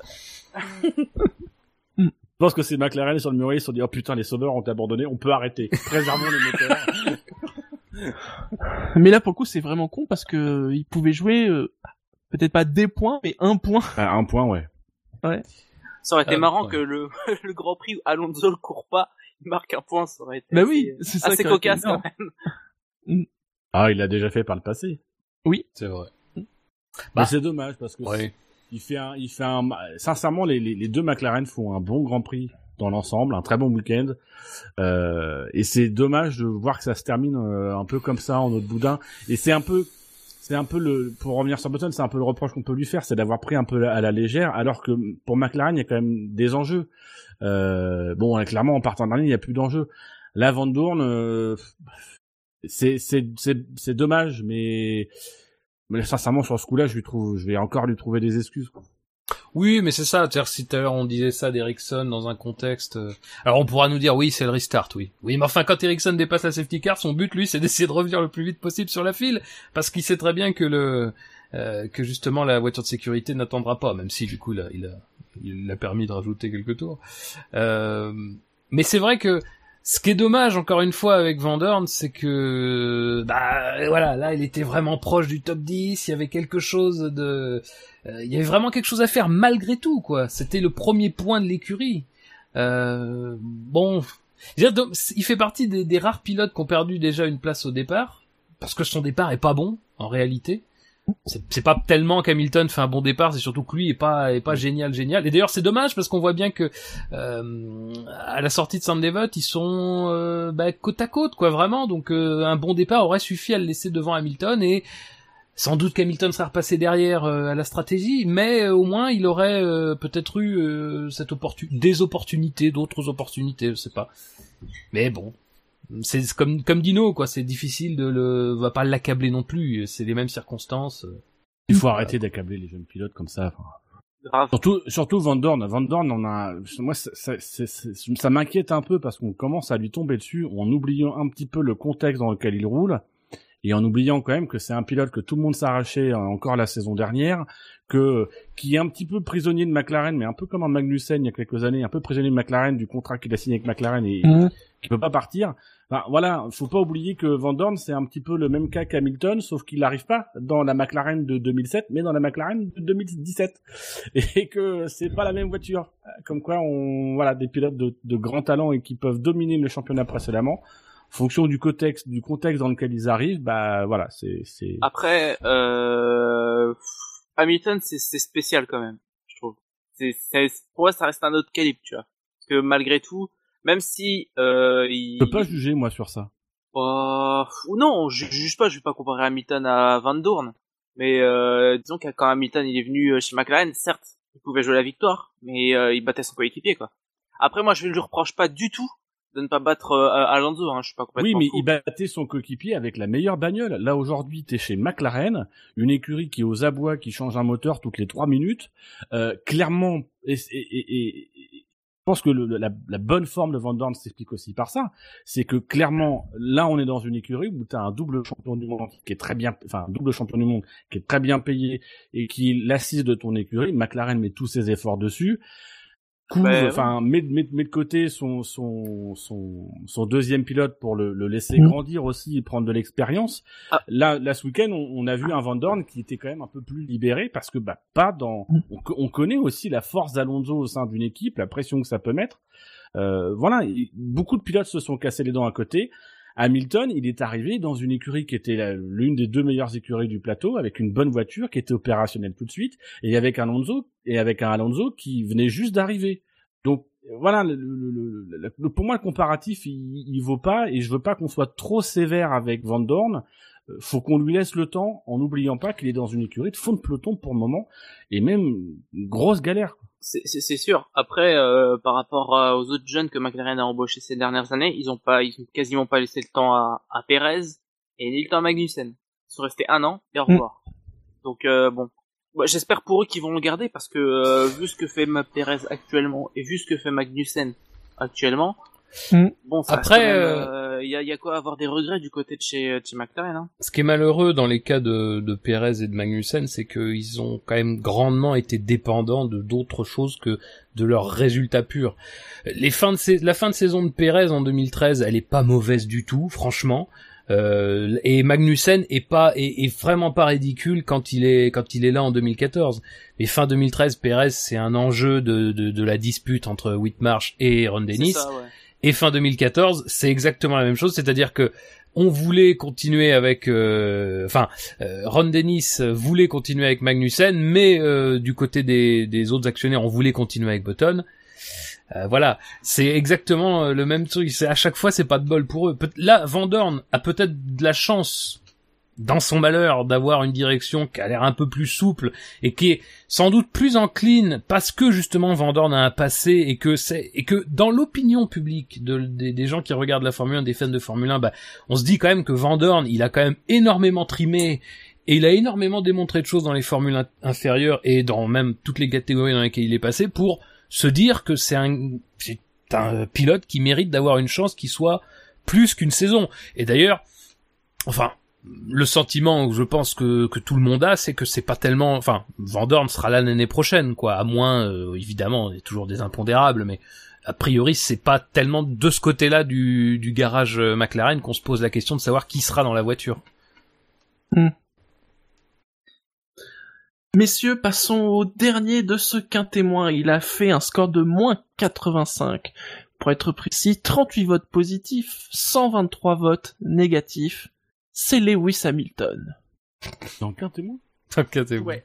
Quatre et Pas moins. beaucoup. Il a failli ne pas être dans le quintémoin, mais il y est. Il ne marque pas de points en négatif, hein, rappelons-le. Alors, Voilà. C'était compliqué. Oui, c'était compliqué, oui. après, il fait, après, il fait ce qu'il fallait faire. A- Après, moi, je, je suis un pas peu, ce qu'on attendait de lui, hein. je suis un peu, euh, je suis un peu déçu entre guillemets. J'aurais aimé que que Mercedes tente des trucs avec lui. Il est 14, il est 13e.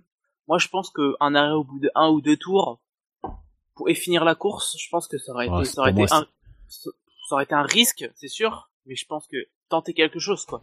Enfin, là, euh, bon. Moi, moi, je m'attendais à ce qu'il fasse, qu'il tente quelque chose comme ça. On peut faire, on peut faire toute une course avec les beaux pneus, avec le un même Ah, train. il, il, a, il, il a quand même changé ses pneus beaucoup plus tard que les six Et en ça, il premiers. hein. prend il un fait risque. 46 tours. hein. Et Avec en des ça, il prend un risque, parce que Bah, s'il y a une safety car, il a dans le cul. hein. Oui, bah oui, il y a, il y a toujours le Avec risque des de la safety car, C'est, très large une safety car. Mais dans, dans, voilà. Cul de Euh, Lewis Hamilton. Ah, ouais. Euh, Après, bon. euh, non, tu peux pas faire ce bruit-là juste derrière. Ah non, j'ai fait aucun bruit, euh, je sais pas de quoi vous parlez. Euh, Tu réécouteras au montage. Qui êtes-vous? Non, non, ça, ça sera coupé. Euh... Bah après, alors, c'est dur à dire, franchement. Après, quand on connaît le résultat, se dire qu'il part 13e, Mm. quand même, il finit 7e à Monaco. Sans, euh, et on le dit sur le chat, sans bénéficier des abandons. Les abandons, ils sont derrière lui. Oui, oui, mais enfin, mais même à la limite, je veux dire, c'est, c'est bon, voilà, c'est, ça doit être la plus grosse remontée, je Bah, Il y a pense. quand même Perez qui est devant. Et qui se gaufre. et Oui, oui, oui, mais il y a Perez, Ah, euh, il y a Hülkenberg, Hülkenberg, pardon. Euh, Après, il y a eu Kvyat qui a été heurté. Enfin, il y a eu pas mal de. il y a Mais après, même oui. Quelques, quelques trucs qui font que. le vrai Hamilton risque, le vrai risque, Après, je pense, Gviat, c'est après que Hamilton soit passé. Oui. Le, le vrai risque, c'était effectivement d'allonger le relais, d'allonger le relais, d'allonger le relais. Et bon, effectivement, s'il y a voiture de sécurité, là, il est, là, il est piégé pour le coup. Euh, Après, ça se discute. Enfin, sincèrement, je pense pas que la stratégie euh, bah, qu'ont essayé de mettre en place Verline et Button euh, est, est tellement, aurait tellement été dangereuse. Reste que c'est pas aussi simple que ça parce que c'est pareil. Enfin, tu peux toujours te retrouver à la merci de, de je sais pas, de je ne sais quel événement qui va euh, justement euh, totalement l'anéantir. Parce que Mercedes, c'est ce qu'ils avaient prévu, euh, c'est ce qu'ils ont, ils ont l'air de dire, voilà, que c'était ce qui, ce qui était prévisible avec euh, une telle stratégie et sans incident majeur. Voilà, lui, à partir du moment où la voiture de sécurité, de toute façon, elle sort jamais quand euh, lui euh, est, sur ce truc-là, euh, bon, euh, je pense qu'ils ont vraiment tiré le maximum de ce qu'ils pouvaient faire, quoi. Et surtout, la stratégie où tu t'arrêtes en début de course fait que tu mises sur une safety car assez tôt dans la course. Ouais. Parce que le but du jeu, c'est pas d'être déjà rentré et de remonter le peloton Mais- euh, grâce à ça. S'il y a pas de safety car, oui, tu vas remonter le peloton parce que bah tu tu tu es arrêté plus tôt, t'as eu l'air libre, t'as gagné plus de temps, avec la Mercedes, tu vas gagner des places. Mais quoi qu'il arrive, il aurait jamais gagné autant de places que euh, il aurait- gagné, je pense, autant de places que ce qu'il a finalement gagné. Donc c'est il valait mieux euh, il valait mieux prendre une stratégie euh, pas pour le coup risquée, mais qui pouvait qui pouvait peut-être marcher euh, en fin de course. Euh, voilà, tout en s'assurant de gagner euh, 5-6 places, qui était l'objectif. Quoi. Il finit euh, septième. C'est euh, c'est un très bon résultat au final. Après, oui, il y a le résultat qui, me font dire que finalement, il avait, il avait peut-être raison, mais sur le coup, je me posais des questions. Je me suis dit, euh, c'est quoi la stratégie d'Hamilton finalement? Parce que si c'est pour euh, faire un arrêt à peu près comme tout le monde et ressortir, au final, il, il peut pas gagner tant de places que ça en fait. Donc euh, généralement, quand on est à Monaco et qu'on on est derrière, faire ce genre de stratégie, c'est ça, ça, ça, ça demande de miser quand même sur euh, sur une safety car tôt. Après, c'est pas la probabilité pour qu'il y ait une safety car euh, assez tôt dans la course, c'est quand même plutôt élevé. Et puis en plus, tu coupes court en fait au souci du oh bah si je m'arrête trop tard et que euh, au final bah, la safety car arrive juste avant, bah tu, tu perds des places finalement. Donc euh, je pense que bon, certes il Mais gagne mais- autant de places, mais je trouve que la stratégie que je l'ai dit, elle est peut-être un peu finalement, elle est pas si risquée que ça quoi. Elle juste, euh, ça contrôle peut-être plus le Oui, mais risque pour de un pilote qui se bat pour le championnat et qui va, qui voit qu'en face euh, son concurrent euh, va finir au pire probablement deuxième, euh, je pense que Mercedes là ils ont ils ont joué la sécurité pour prendre des points en se disant voilà sur ce Grand Prix là il faut prendre des points, Euh, même si on prend euh, 6 8 points. Et ben c'est des points qu'on regrettera peut-être à la fin de saison. Et depuis l'année dernière, Lewis sait très bien ce que coûtent les points. Donc euh, je pense que voilà, il a cherché à, à- à limiter les dégâts euh, et pas forcément à faire une opération euh, comptable. euh, euh, voilà, sa stratégie, elle est, elle est, elle est risquée sur la fin, mais ils sont mine, mine de rien en contrôle parce que ils peuvent s'arrêter quand ils veulent. Euh, S'il y a une safety car, à la limite, ils rentrent et ça pose moins de problèmes. Euh, un, un- miser sur une safety car tôt dans le Grand Prix, et d'ailleurs ils ont eu raison hein, de pas miser dessus parce qu'il a fallu attendre 60 tours. Euh, c'était c'était quand même jouer jouer au poker avec euh, avec des points potentiels pour le championnat.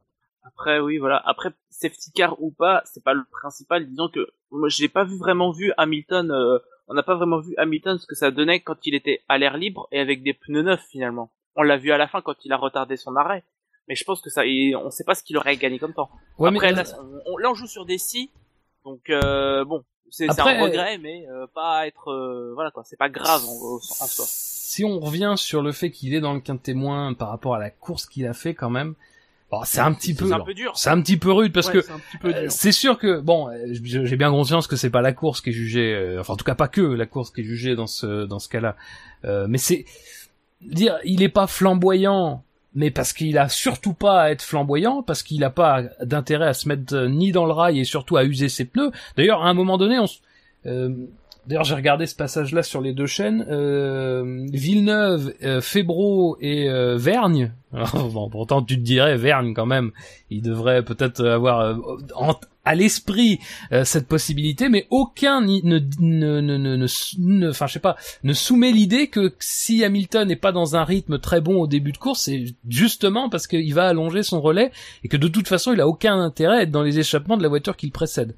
Euh, je veux dire, voilà, c'est c'est typiquement résumé la course d'Hamilton, c'est-à-dire c'est une course d'attente. Il attend jusqu'au moment où il va avoir ses 5, 6, 7 tours euh, où il va pouvoir faire l'overcut. C'était le le la stratégie à la modière. Euh, voilà, et, et il le fait bien, et voilà, il, il va le plus loin qu'il peut aller, il peut pas reprendre Sainz, c'est pas possible. Donc voilà, c'est après sur la course d'Hamilton en elle-même, je vois pas très bien ce qu'on peut reprocher, qu'on- qu'elle soit pas dans le quintet plus, sûr. pas de Après, problème. moi, je me base, mais je me bon. base sur l'idée que euh, les euh, les undercut, les undercuts sont quand même plus risqués de base que les euh, que les enfin pas les overcuts. Les overcuts sont plus risqués que les undercuts en fait. Du coup, je me suis dit que voilà, si la stratégie il s'arrêterait dès dès le début, il aurait eu bien plus de tours en fait euh, à l'air libre que les 7 qu'il a eu là. Après, je sais pas si ça aurait changé quoi que ce soit, mais, oui, mais ce euh, week-end, visiblement, c'est l'overcut qui a été la, la, C'est vrai, la, mais per- la stratégie euh, préférentielle. on y reviendra plus Oui. tard. On y reviendra plus tard, mais personne n'avait Non, je prévu. pense pas. personne n'avait prévu ça. Même Ferrari, moi, j'en- moi, euh, je, suis- je suis le premier à critiquer Ferrari pour cette, euh, pour ses, pour euh, sa politique pilote, mais je pense pas qu'il savait en fait. Je pense pas qu'il savait que, euh, on y reviendra, mais que l'overcut était, euh, était Mm. conseillé pour euh, pour ce, ce dimanche quoi. Oh, tu Enfin, teases. Personne savait ça. Et ouais, petit teasing. Ah, c'est beau. ça. C'est c'est mon côté entertainment. Toujours aimé le show. C'est mon côté Liberty Media. J'ai été racheté moi-même. Euh, D'ailleurs, je me fais pousser une moustache. On veut une photo. Non. Ah, mais Rien à rajouter sur la course d'Hamilton? Bon, Eh bien, trop de points. passons au Quintemou. Et donc, le dernier du Quintemou, c'est Lance Stroll, qui est à moins 83. hein. Donc, ouais, je vous disais, euh, ça, ça, c'est pas- ça s'est pas joué à, à grand chose. Je pense, je pense qu'il Pascal Verlaine. Euh, oui, vas-y. Oui. Pascal Verlaine est à moins 75, Palmer moins 73, Gviat moins 40, Ocon moins 23, Massa moins 15, Hülkenberg moins 7, Magnussen moins 1, Kenberg Bottas est le premier en positif avec deux petits points derrière Max Verstappen qui est à 14 points. Envie de revenir sur euh, certains pilotes? Je pense que si des mecs comme Lance Stroll et, euh, et Palmer ne sont pas dans le cas témoin, c'est parce qu'ils n'ont pas fait cracher leur monoplace. Je pense que ça, ça, ça, ça a été récompensé. C'est Non, vrai, mais- Stroll il est rentré au stand, euh, bon, euh, ses freins apparemment c'était foutu. Oui, voilà. Beau moment de Bon, panique après, sous il y a- safety car. Quand même. Oui. oui. C'est là que tu vois qu'il est peut-être encore un peu jeune, ce pilote. Et c'est là que tu vois que euh, euh, clairement son argument c'est le crash. Donc Ouais. je, je pense que c'est quelque chose qui le, qui le, je vais pas dire qu'il l'obsède, mais c'est quelque chose qu'il a en tête. C'est euh, je vais me cracher, je vais, euh, euh, voilà. Donc c'est c'est soit je vais me cracher et je vais me faire mal à mon image et à mon ego, soit je vais me cracher et je vais me faire mal tout court. Mm. Donc effectivement, je, pense que tu as raison, c'est qu'il est pas prêt pour surmonter à la fois le, le- la pression de la compétition à ce niveau-là et aussi la pression d'être euh, un, un- un gosse de riche qui fait de la Formule 1 parce que papa parce que papa a mis 80 millions dans le dans la préparation. C'est très- c'est pour, pour moi c'est un poids Ouais. énorme sur ses épaules. C'est, c'est, J'ai l'impression que ça, ça, ça, ce genre de choses peut ruiner une carrière en fait, mine de rien.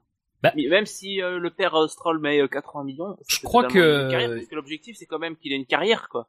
Oui, je crois qu'il arrive vraiment. Enfin, on disait ça au début d'année, mais de manière un peu détachée, en se disant, euh, euh, c'était de manière un peu convenue. On se disait, ah, c'est vraiment pas la bonne année pour les rookies, mais c'est vraiment pas la bonne année, surtout pour un, un pilote de son âge qui quand même saute, a quand même sauté une classe pour arriver en Formule 1. C'est typiquement vraiment pas la bonne année, et d'autant plus sur un circuit comme Monaco, euh, qui quand même est Enfin, je veux dire, évidemment, quand tu l'as fait, euh, quand tu l'as fait trois, quatre, cinq fois, c'est c'est moins impressionnant, mais ça reste toujours très impressionnant. Mais quand tu le fais pour la première fois dans ces F1 là, qui vont vite, qui sont grosses, et surtout quand lui, t'as ton, t'as ton début de saison qui est quand même marqué par les incidents, euh, ça doit quand même être un, un- quelque chose d'assez euh, difficile mentalement à faire, quoi. Et je suis pas, enfin, heureusement toutes les courses seront pas comme Monaco, euh, voilà. Et peut-être que déjà dès le Canada, il sera en terrain, euh, il sera à domicile, il retrouve, bon, même si c'est pas le circuit le plus large de- du calendrier, C'est ce que j'allais dire. voilà, oui, mais peut-être que le fait d'être à domicile, alors ça peut être à double, à double tranchant d'ailleurs, hein, mais voilà, mais c'est vrai Ça que ce moment-là à la radio, enfin c'est dingue de se dire ça. Moi, c'est, c'est- j'ai rarement vu un pilote euh, être aussi en panique euh, euh, en Formule 1, quoi. Enfin, c'est. Non mais la, la vérité, elle, je- la vérité c'est simple, c'est qu'il est arrivé au moins deux ans trop tôt. Enfin, au moins deux ou trois ans trop tôt. Enfin, il est tellement pas prêt quoi. C'est Mais on, c'est on- c'est vraiment gênant en fait de voir ce pilote comme ça, de le voir dans les caméras embarquées. On, on a l'impression qu'il qu'il sait pas quoi faire avec le volant. Enfin, c'est. Moi, j'ai jamais vu le- ça. J'ai jamais. Franchement, c'est c'est grave. On a sur le chat euh, Milano38 qui nous dit normalement t'as pas peur à cet âge, tu es fougueux. Après, faut se remettre Euh, aussi dans le contexte de 18 Stroll. ans, euh, Formule 1. Ouais, mais faut, faut- c'est justement ça, faut se remettre aussi dans le contexte de Stroll. Stroll, c'est le fils d'un milliardaire qui euh, l'a foutu pilote, euh, jeune pilote euh, chez Ferrari parce que bah il a il a payé, hein, euh, voilà. Euh, quand il est quand Stroll est arrivé en âge, euh, Ferrari lui a montré la porte de sortie. Il est arrivé chez Williams, papa a mis de l'argent. Dans la plupart des championnats où il a couru, il a eu, on va dire, le meilleur matériel parce que euh, parce que papa a mis l'argent. Là encore, papa a mis 80 millions pour préparer sur des circuits, etc. Sauf qu'il y a un circuit qu'il n'a pas pu préparer, c'est Monaco. Et là, il arrive avec, à Monaco, du haut de ses 18 ans, sans avoir vraiment été mis dans l'inconfort pendant ses 18 ans, euh, avec des fous furieux qui, euh, pour la plupart, savent quand même ce que c'est euh, Monaco, parce que ils l'ont, ils l'ont vécu, ils l'ont, ils l'ont balayé avec des voitures qui sont des monstres. Euh, moi, sincèrement, oui, à 18 ans, je suis fougueux, mais je pense que dans ce contexte-là, je, je suis pas sûr que je prends même le départ. Euh, c'est, c'est, enfin, faut pas oublier que c'est des gamins aussi derrière. Et euh, je crois que c'est, c'est Villeneuve qui l'a dit. Mais à la Euh, rigueur, à, à- à la rigueur, tu sais, il y aurait que Monaco. À la rigueur, on aurait dit bon, c'est la jeunesse parce que Verstappen aussi a s'est craché à Monaco. Tu vois, on s'est dit c'est la jeunesse, mais il a quand même montré des, disposi- des dispositions avec un, un, un- un volant. Tu vois, lui, après c'est un, un, cas- un précoce. Donc, euh, Verstappen, c'est pas la même éducation. Verstappen, c'est un gamin Oui. qui se prenait sans doute des taquets par son père, qui a été élevé ah, à la ça, ça, j'en doute pas une seconde. euh, voilà, on, on est, on est à la fois, de- c'est-à-dire que il y a, Villeneuve avait raison, il y a la problématique de l'âge, est qu'effectivement à un moment donné faut faut envoyer des gamins de 18 même 19 20 ans au casse-pipe euh, on voit déjà hein, euh, un un Van Dorn qui a 20 26 ans je crois c'est un rookie c'est un peu difficile pour lui mais on sent pas peur chez lui parce qu'il a déjà l'âge avancé mais envoyer envoyer des, gamins dans ce contexte là Bah, le problème, c'est Williams, en fait. Enfin, euh, c'est eux qui le lancent là-dedans, en fait. Au final, euh, si on creuse bien, c'est pas euh, à lui Oui, mais- de, de- d'en vouloir, de, d'en vouloir, c'est plutôt à Williams, même s'ils ont besoin d'argent. Il y a d'autres pilotes payants, enfin, euh, qui sont peut-être un peu plus mûrs. Oui, mais Mais après- pas- Maldonado, pas- même pas autant Maldonado. payant. Oh, c'est oui, 80 millions, c'est sûr que tu les trouves pas. euh, Oui, mais le truc, c'est que c'est difficile de repousser Stroll. pas- Enfin, je veux dire, Stroll, c'est difficile de le repousser, à la fois pour euh, effectivement l'aspect argent, mais aussi l'aspect résultat, parce que malgré tout ce qu'on peut dire, il n'a pas été mauvais du tout euh, sur ces dernières années de, de, de formule euh, de, de catégorie inférieure, de catégorie junior. Dire sa dernière année est vraiment très très bonne. Enfin, de, de l'avis de tout le monde, elle est très bonne. Oui. Le truc, c'est que la marche est bien plus haute maintenant, et d'autant plus quand lui, il ne réussit pas des bons essais. En tout cas, il réussit des, enfin, disons que les essais le mettent vraiment pas dans une belle situation vis-à-vis de, de l'opinion, vis-à-vis de ce qu'il peut lire. Je, je connais pas sa vie, mais j'imagine que si c'est un jeune de son temps, il est, il, il suit beaucoup ce qui se passe sur les réseaux sociaux, il suit beaucoup ce qui se passe, machin, même si je suis persuadé qu'on essaie de l'en protéger, mais malgré tout, les questions de la presse, et la presse c'est pas forcément euh, que des questions vicieuses, mais c'est des questions normales qui ressortent aussi de ce qui peut se lire, de ce qui peut se dire ça et là, c'est des questions sur, eh ben, qu'est-ce- c'est crash, sur le fait qu'il est arrivé comme ça, euh, notamment grâce à sa fortune, Euh, voilà, le fait que les voitures de cette année sont des monstres quand même, comme on en a rarement vu depuis 15, enfin depuis Mais- 10 ans en Formule 1. Il y a tout ça, je veux dire, c'est, euh, C'est plus, je veux dire, il est pas. Moi, je pense que au départ, on, on- on- c'est injuste de dire que Stroll est qu'un pilote payant. Je veux dire, euh, il- des pilotes payants qui sont champions d'une catégorie inférieure qui arrivent. C'est quand même très rare, je veux dire, même si encore une fois il a eu des, Ah, il y il en a a eu des même. circonstances. Oui, mais Il y en a mais malgré tout, euh, ils sont pas tous champions. Je veux dire, euh, il y a qu'un champion dans une dans chaque catégorie chaque année. euh, on a vu des années où euh, des pilotes n'étaient pas champions et montaient quand même. Donc euh, C'est c'était un peu injuste, mais malgré tout, le problème c'est que tout ce contexte autour de lui, euh, c'est totalement délité et ça continue de le que- faire. Je pense que la majorité des gens, ils le savent, en fait. Je pense pas qu'ils lui en veuillent particulièrement. Mais bah euh, écoute, euh, truc, c'est que, franchement, au final, au final, euh, oui. Après, il y a toutes sortes de, de commentaires débiles. Hein, J'en lis tous les jours. bah ouais, mais, mais, le problème euh, c'est quand tu lis souvent ça. et À un moment donné, je veux dire, même moi qui pourtant voulais, je m'étais dit avant la saison, je m'étais dit, t'éviteras d'en parler. Euh, je m'étais dit ça euh, dans le SAV, je m'étais dit t'éviteras de faire référence à ça parce que euh, s'il y a bien un truc que j'essaie de combattre, c'est l'idée de dire que les pilotes payants machin. Mais aujourd'hui, comme on disait depuis le début, ça devient évident que c'est un, un, un, un- comment? C'est une pièce de la mécanique qui s'est enrayée là aussi. Et c'est pour ça que c'est que c'est moi même ça me frustre parce que ça me fait chier de parler de ça. Je j'ai pas j'ai pas envie de le tacler là-dessus. Je pense qu'il y a beaucoup plus de, de choses à expliquer autrement, mais voilà, quand tu quand tu vois tout ça, quand tu vois que les gens en parlent, quand tu vois qu'on lui rebalance à la face, et puis quand tu vois que malgré tout ça a vraiment potentiellement un impact. Voilà quoi, je veux dire, euh, ce gamin, enfin, ce gamin-là, c'est qu'est-ce qu'il doit penser dans sa tête quand il arrive à Monaco, qu'il est sous safety car, qui, que ses freins répondent plus, que ses pneus tournent moins bien, enfin voilà, que c'est, voilà, ça doit être. euh, Mais, mais, euh, moi, je suis d'accord. Ok, pas de problème. Mais c'est, comme je l'ai dit, c'est à Williams de- d'anticiper. Euh, ils connaissent les règlements. Ils savent que ça allait être super compliqué pour lui. Pourquoi ne pas le préparer, par exemple, en le mettant pilote d'essai, en le mettant dans une formule de promotion Parce que supérieure, parce qu'il y a pas. quand même des formules de promotion supérieures, et puis de le, de le préparer à ce qu'il ne soit pas cramé euh, Non, dès mais- sa non, mais- première année en F1. même Mercedes et Red Bull, ils ont pas pu, ils ont pas pu résister face aux pressions de la famille Verstappen. N'avait Verstappen, c'est apporter- histoire, comme Non, euh, mais- Fab l'a dit, non, mais- c'est un autre non, contexte. qui n'a- non, c'est pas forcément un autre contexte parce que euh, Verstappen il arrive, on a le même débat à chaque fois. Je vais, je vais faire le lien en fait. Pour moi, ce qui se passe avec Stroll, c'est ce qu'on a évité avec Sirotkin il y a quelques années. On a Ah vu ben oui, arriver oui, je suis Sirotkin. d'accord. on on- tout le monde s'est soulevé en se disant il faut pas envoyer Sirotkin, c'est trop dangereux. Euh, Il là, avait 17 on- ans aussi. Oui, oui, Ouais. mais non, mais euh, tu vas voir où je veux en venir. Euh, là, il se passe la même chose, sauf que Stroll, on, on l'a pas, on l'a pas empêché parce que il y a un certain Verstappen qui est arrivé Ouais. du haut de ses 17-18 ans, qui a bien marché, euh, mais en même temps, Verstappen, on, déjà rien que Verstappen, on lui a pas dit non. Et le mec, on lui proposait un poste de troisième pilote chez Mercedes, ce qui est déjà pas rien. Son papa est allé voir Red Bull en disant, moi je veux un poste de titulaire, et on lui a donné un poste de titulaire à 18 ans.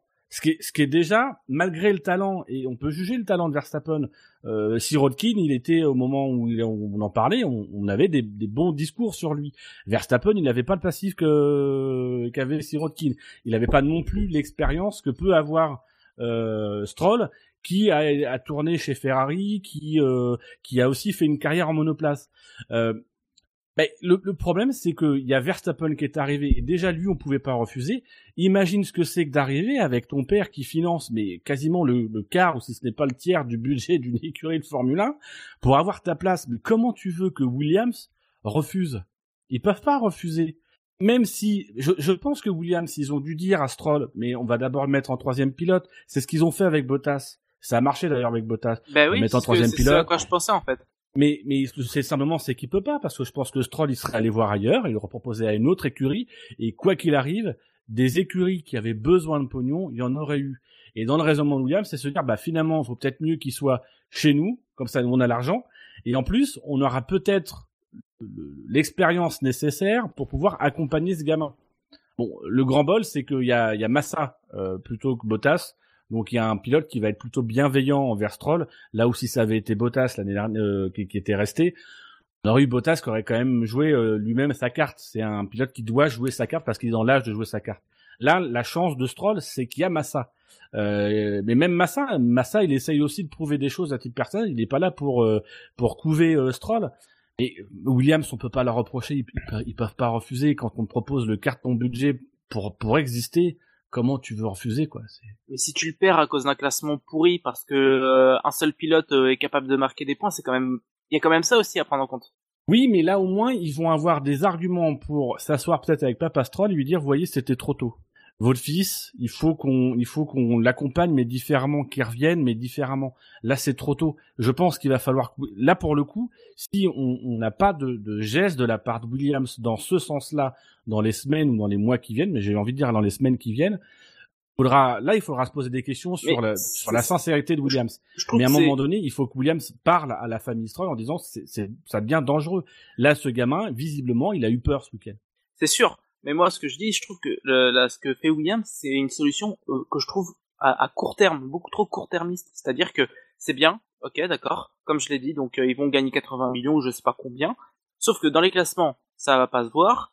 Ils vont pas être très bien classés, alors que visiblement leur monoplace est censée être quand même bien plus rapide, enfin bien plus rapide, plus rapide que celle des Force.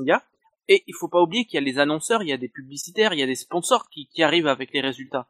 Et sur le long terme, je pense que quand même, il y a quand même plus de chances de que ce soit plus bénéfique euh, à Williams d'embaucher un pilote plus compétent, capable de marquer des points, capable d'attirer des euh, capable d'attirer des, des, sponsors. Il suffit de voir euh, Force India. Pour moi, c'est le meilleur Mais exemple. Est-ce qu'ils peuvent le faire? Et est-ce que peuvent, les pilotes veulent Williams venir? quand même. Ils ont quand même quelques, euh, ils peuvent le faire. Je pense pas que ce soit Manor. À la rigueur, ce serait Manor. Mais ils vont aller chercher pas... qui? Mais il y a d'autres pilotes. Il y a toujours d'autres pilotes. Moi, Après, faut- aujourd'hui, dis-moi sur le marché, qui peut aller à la place de Stroll? Bah, Mais en, en gagner admettant- moins, c'est sûr. En admettant, en admettant gagner moins que- d'argent. Non, mais en admettant que tous les contrats soient libres. Dis-moi quel pilote Williams va pouvoir aller chercher qui donnera la même assise financière que Williams. Ah non, mais la, la, la, la, la même assise financière, j'ai pas dit ça. Je dis Mais même peut-être, sur le il y aura peut-être une moins bonne, une moins bonne assise, mais au moins que tu puisses assurer des résultats qui puissent te permettre euh, d'attirer des Mais ils sponsors. sont, et- mais sincèrement, je pense qu'ils s'en foutent aujourd'hui Williams des résultats. Ouais, mais dans ce cas-là, c'est, c'est, c'est- ça sert à quoi d'exister enfin, Faut pas oublier- faut pas- N'oublions, n'oublions pas que Williams c'est aussi une boîte, une entreprise qui a des activités liées à la Formule 1 mais en dehors. C'est une grande partie aussi de leur business. Que rester en Formule 1, c'est aussi un moyen de, de, de travailler sur l'énergie, euh, etc., la récupération d'énergie, ce qui était leur fort à une époque. Ils ont, ils ont des contrats en dehors de la Formule 1 et leur but du jeu, c'est avant tout de maintenir l'écurie à flot. Euh, je pense que Williams, ils ont pas le plan de, de redevenir champion du monde. Euh, parce que aujourd'hui ils sont dans un volet business et dans un volet Formule 1 écurie historique qui continue à faire les choses, qui depuis quelques années a pris des pilotes payants, on en a vu passer, euh, qui a aussi essayé de faire grandir des pilotes, des jeunes pilotes comme ils ont fait avec Bottas, mais on l'a vu euh, cet hiver, Bottas ils peuvent même pas le retenir parce qu'à un moment donné ils ont tout simplement pas la, la capacité de le faire et, et, et ils ont aussi ils sont aussi lucides par rapport à la concurrence. Donc oui, ils vont gagner ils vont gagner quoi en prenant un pilote plus expérimenté? Ils vont gagner quelques points, ils vont gagner un peu de stabilité au niveau du développement de la voiture. Bah Et oui. c'est pas ça qui va leur ramener le plus d'argent et qui va faire vivre Ah leur non, business, le business. Si tu, si tu, si tu pars dans l'idée que l'objectif de, de Williams c'est juste de rester en F1, bah dans ce cas-là, bah, qui, ils peuvent même prendre deux strolls alors. Mais non, mais tu, tu vois, là justement, la vision à long terme que que que pour toi, qui, qui pour toi n'est pas incarnée, moi pour moi elle s'incarne dans Padillo. Padillo arrive avec cette sans doute bien aidé par la manne financière aussi, qui permet de dégager des marges sur les possibilités de recrutement. D'ailleurs, il n'y a pas eu que Padillo. Padillo, évidemment, c'est le nom le plus euh, le plus connu, mais il y a eu du recrutement aussi un petit peu plus euh, bas dans la hiérarchie. Euh, Pour le coup, moi, je pense que c'est de ce côté-là qu'on cherche à s'inscrire dans le long terme. Alors, je sais pas quels sont les objectifs euh, réels de Williams à moyen long terme. Peut-être que t'as raison, Dino. Sincèrement, je sais pas. Mais moi, pour moi, je vois Padillo exactement comme le pendant un petit peu de la prise de risque de, de, de, de, de Stroll, c'est Padillo. C'est-à-dire que du côté, du, côté du, du département technique, bah, qui a pas forcément, euh, même si les saisons ont plutôt été bonnes, qui a pas forcément fait ses preuves sur ces dernières saisons, euh, alors que pourtant Williams a clairement tourné une page et clairement vécu un renouveau, mais bon, c'est vrai que quand on tire le bilan de toutes ces années, finalement le renouveau, il est surtout le renouveau grâce au moteur. Après, sur euh, la voiture en elle-même, elle a quand même souvent déçu et on a souvent quand même euh, critiqué et notamment l'année dernière le fait qu'elle n'a jamais su vraiment évoluer l'année dernière. Elle s'est quand même fait elle était largement Force India devant Force India au début. À la fin elle était largement derrière. Elle a jamais bougé cette monoplace.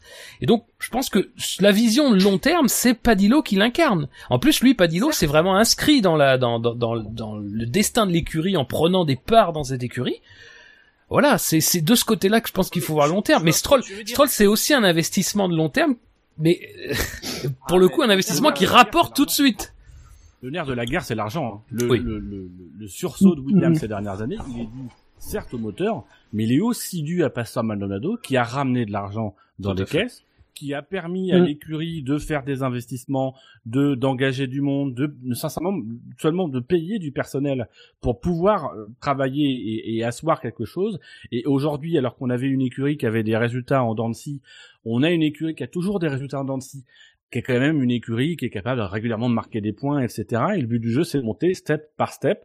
Là, ils ont à la fois l'assise, ils vont avoir l'assise financière à court terme, l'assise euh, technique, euh, on l'espère, avec euh, l'arrivée de Padillo, etc.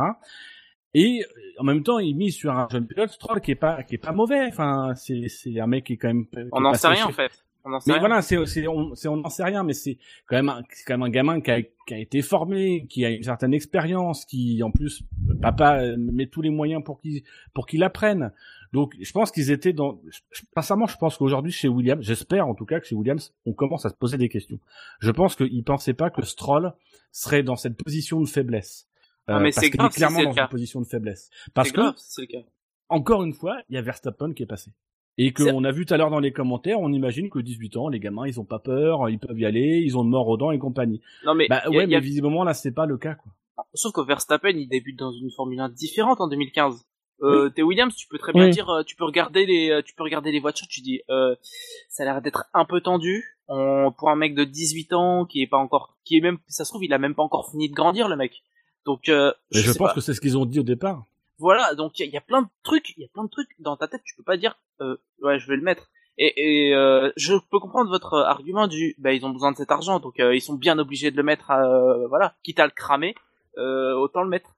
Mais moi je pense surtout que moi pour moi le, disons quand t'es une écurie de qui n'a pas forcément beaucoup d'argent, qui a une euh, qui est du milieu de peloton, pour moi l'exemple à suivre ça reste quand même Force India quoi. Force India, ils ont commencé à avoir des super résultats à partir du moment où ils ont aligné deux pilotes, deux pilotes qui, qui avaient qui, ont, qui avaient un- une certaine expérience.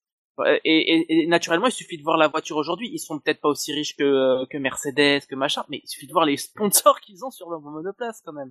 Il y en a plein. Donc euh, voilà, pour moi, ça oui, reste ça les même. a pas empêchés ces dernières années de demander une avance sur leur euh, sur leur prix euh, pour le début de saison pour pouvoir finir les voitures.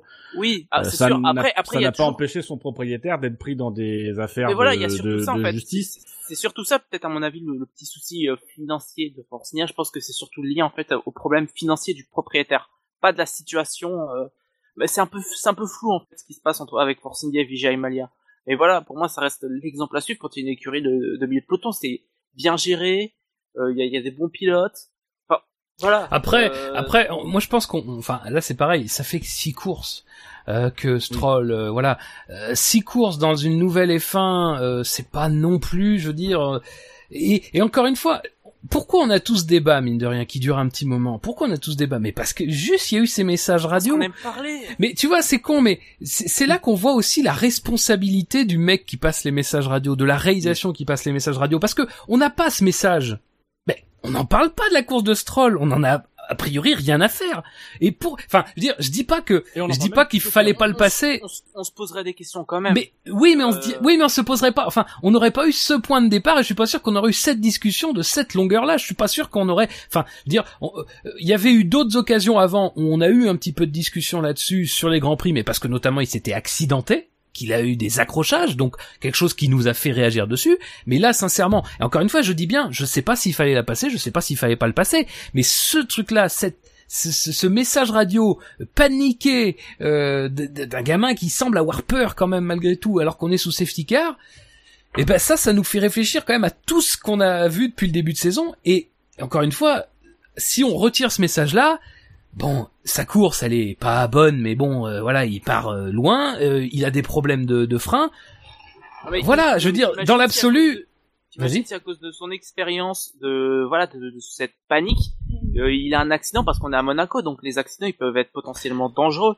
oui mais oui oui non mais ça ça d'accord mais Ah. après bon euh, il il a pas eu d'accident donc euh, voilà Ah, bah oui, ça- mais on va Et pas c'est- attendre Et qu'il c'est en ait un d'ailleurs ce dommage. Parce que parce qu'effectivement, si on ne diffuse pas ce, ce, ce passage où on sent euh, de la peur chez lui et de, de, de- oui de la peur, euh, mine de rien sur sa course, qu'est-ce qu'on va dire? Bah oui, il a abandonné, Ouais. mais on l'a pas vu, il a pas fait d'erreur. Euh, même sur le week-end, il s'en est plutôt pas trop mal sorti à part une petite erreur. Il y a rien eu de honteux. Euh, voilà, on, on, on aurait dit bon bah finalement il a fait un, un- à la hauteur de ce qu'il fait depuis le début de saison. Il continue d'apprendre. Il a fait, il a Mm. fait un week-end d'apprentissage. Là, effectivement, on rentre dans ce débat-là parce qu'il y a, il y a ce passage-là qui est aussi un instant de vérité, c'est-à-dire que on peut pas s'asseoir non plus sur euh, ce passage radio qui, euh, euh, qui forcément, quand on commence à en discuter, soulève énormément de questions. Ouais. Euh, je pensais pas qu'on discuterait autant sur ce passage radio que moi j'ai pas forcément, euh, enfin bah, j'ai pas forcément sur euh, en général sur le parce que le passage, le passage radio perso je l'ai pas vraiment entendu en fait. Je l'ai appris là maintenant. Moi c'est surtout sur euh, sur le la, la- sur son début de saison en général. Après on débute on débat sur un début de saison peut-être qu'il nous fera taire. euh, peut-être qu'on il sera peut-être très très bon euh, en deuxième partie de saison. Ce qui est, ce qui est intéressant, c'est que cette conversation radio, elle illustre ce début de saison en, met- en remettant en perspective c'est un gamin de 18 ans dans, dans, dans une Formule 1 qui est une Formule 1 qu'on a voulu être une Formule 1 de bonhomme, euh, et que voilà, et, et que ça donne raison à la, à la réglementation qui a fait qu'il faut pas de pilote de Formule 1 en dessous de 18 ans, ne serait-ce que pour le cas où peut-être qu'il va y avoir des extraterrestres comme Verstappen, mais il n'y a pas forcément que des extraterrestres. Et un, un gamin qui arrive avec du pognon, eh ben s'il faut qu'on mette dans une voiture, les, le- les, les écuries sont tellement aux abois. Même Williams, même si on a le rêve de grandeur de Williams, même Williams est une écurie aux abois financièrement. Ils ont pas, ils ont généralement pas d'autre choix que de céder aux sirènes de l'argent facile comme ça, et ils prennent, ils prennent ce pilote là. Euh, ça a quand même le mérite, moi je trouve, de, de quand même de remettre en perspective cette conversation ra- radio, toutes les performances depuis le début de saison. Euh, clairement, il est, il est pas prêt. J'espère que ça va amener aussi un petit peu de clémence de la part des observateurs qui vont arrêter de lui tomber dessus, Mm. comme on peut lui tomber dessus assez régulièrement. Euh, je pense observateurs, euh, fans, euh, tout. hein. Euh, pour tout simplement lui lâcher un peu la grappe, euh, le laisser apprendre. Je pense qu'il est dans une bonne écurie pour apprendre, euh, parce que quoi qu'il arrive, il n'a pas le choix. Euh, sauf si lui, il dit à son père, non, j'arrête, je préfère me mettre sur le côté. Mais là, il n'a pas le choix. Euh, son, son père paye. Euh, L'écurie, mine de rien, va quand même, je pense, bien l'accompagner. Il est bien entouré. Un pilote d'expérience, une écurie historique, une bonne équipe technique, qui est quand même bien, bien accompagné. Euh, contrairement à McLaren qui fait quelques déclarations sur Van Dorn, son style de pilotage, j'ai pas le sentiment que du côté de Williams on, on s'attarde trop sur euh, les défauts de, de Stroll, mais qu'on on essaye plutôt de, de, de l'entourer et de, de, de positiver autour de, de, de son cas. Voilà. Le problème après pour McLaren c'est qu'ils ont toujours euh, cette, euh, cette ils pensent toujours comme une écurie de pointe en fait. Genre ça fait Oui. 5 ans qu'ils le Oui. sont plus. Ils ont été en tête de l'Indy 500 quand Voilà. même. Mais moi, moi, ce que je reprends, c'est surtout, c'est surtout l'irresponsabilité de, de, de Williams et, et par, euh, par extension, euh, le père, en fait. Je trouve Mm. que c'est, c'est un peu irresponsable de mettre un, un pilote aussi jeune, aussi peu expérimenté, euh, dans une monoplace comme ça, euh, qui t'a grillé sa carrière. Même, même pour, euh, même pour son père, pour, euh, pour, pour le, le long terme par rapport à la famille Stroll, ce serait peut-être, peut-être limite plus judicieux de prendre le temps avec son fils. Même si euh, il y a l'exemple Verstappen, etc. Mais c'est un autre contexte. euh, je pense que je l'ai entendu tout à l'heure. Mais voilà, c'est c'est vraiment irresponsable de mettre un gamin comme ça sur cette F1, que ce soit à Monaco, que ce soit en Chine, peu importe. Pour moi, ça reste irresponsable. Et euh, s'il y a bien qu'un responsable de, de la carrière de, de de Stroll, si elle rate, si elle foire, c'est c'est le père. Et, par- et, et Williams aussi parce qu'ils ont quand même signé le contrat. Là maintenant, oui. Après, Voilà. ça- après ce passage radio, si c'est la première fois qu'il y a ce passage radio, parce que ça, il y en a peut-être eu d'autres. hein, J'espère effectivement que des deux côtés, ça va amener quand même une réflexion comme on peut déjà nous l'avoir rien qu'en discutant entre nous. Messieurs, d'autres pilotes de ce quintet mou euh, vous ont Peux-tu nous rappeler interpellé le Cartébou, s'il te plaît? Pas de souci, mais pas de souci. Alors, euh, alors de haut en bas, hein. Euh, Verstappen, Bottas, euh, Magnussen, Hülkenberg, Massa, Ocon, Gviat, Palmer, Verlaine et Stroll. Sincèrement, moi j'aurais mis Magnussen si j'avais fait mon KT+, je l'aurais mis dedans. Ouais, je suis assez Déjà rien que pour son départ, parce qu'il s'infiltre quand même entre Hülkenberg et et qui d'autre mince? Et Gviat sans doute? Et à Euh, ouais, première ça. vue, on a l'impression qu'il force un peu le passage, alors pas du tout. Non non pas du tout. Quand, quand on regarde bien le ralenti, il passe, c'est juste que Hülkenberg a l'air surpris de le voir à côté de lui, Ouais, et donc ouais. son réflexe c'est donner un petit coup de volant sur la gauche, mais euh, le, le départ il est parfait. Et puis mine de rien, euh, il, il termine top 10. Alors évidemment, il a hum, quelques événements devant lui avec euh, Perez et Gviat et Van Dorn. Euh, mais il faut se souvenir que son deuxième relais débute et au bout de cinq tours, il faut qu'il repasse au stand parce qu'il a sa crevaison. Euh, donc il finit top 10 et euh, bah franchement voilà euh, vraiment euh, moi j'aurais mis j'aurais j'aurais mis dans le quintet plus et euh, voilà gros argument sur la fin pour terminer Le voilà, c'est le meilleur argument. ah ouais non non mais Moi, c'est Verstappen. Ça, ça peut surprendre de le voir à cette place-là. Après, je suis, je suis assez d'accord dans l'interprétation telle que moi je me fais du, du quintet mou. Euh, c'est, il a été un, on, on avait des belles promesses par rapport au qualif. Euh, malheureusement, le, le, le- j'ai envie de dire, euh, il a pas, il a pas à Monaco la marge. La Monaco est dans cette Formule 1 d'aujourd'hui, il a pas la marge pour pouvoir faire plus. Et du coup, bah, on a, on est forcément déçu en course parce qu'il n'a pas eu l'occasion de faire grand chose. Euh, et euh, la stratégie, bah, il, voilà, il n'a pas eu la bonne stratégie et bah, voilà. Donc ça fait effectivement, c'est pour moi l'incarnation du quintet mou. C'est voilà, c'est un pilote qui n'a pas été transcendant parce que globalement, il- je pense que c'est le cas de beaucoup de pilotes, c'est qu'ils pouvaient pas être transcendants. Ils ont fait leur course euh, en essayant de, de gérer au mieux les écarts devant derrière et de de- d'essayer de, profiter des opportunités. La plupart, euh, les opportunités se sont tournées contre eux. Bah après, il y a Massa, il y a Massa. Alors Massa, c'est pas tellement pour parler de sa course, encore que elle est, elle est pas mal, surtout qu'il nous dit que voilà, il avait des, des, des problèmes de frein. Bon, après, j'ai l'impression que tout le monde en avait plus ou moins. Les problèmes de Euh, et de hanche aussi. ça, ça couinait, c'est le téflon. Ah, Euh, mais euh, quand même, euh, placer la Williams dans les points à Monaco, euh, bon, rien que ça, C'est pas quand même, c'est c'est pas mal, c'est pas mal. Euh, voilà. Et c'est et c'est vrai que mine de rien, c'est typiquement pour ça. Euh, et parce qu'il n'y avait pas tellement le choix en même temps que que Massa est aussi là à cette à ce poste-là et qui euh, et qui depuis le début, début de saison laisse quand même une impression positive. C'est-à-dire que il y a clairement mieux à faire avec la Williams. Bon, certainement pas à Monaco, mais voilà, lui, il y a deux points à ramener, il prend ces deux points-là. Il y a pas de, il profite d'énormément d'opportunités. Encore une fois, ça aussi, il y a pas de, il n'est pas question de discuter de ça. Mais voilà, il est là.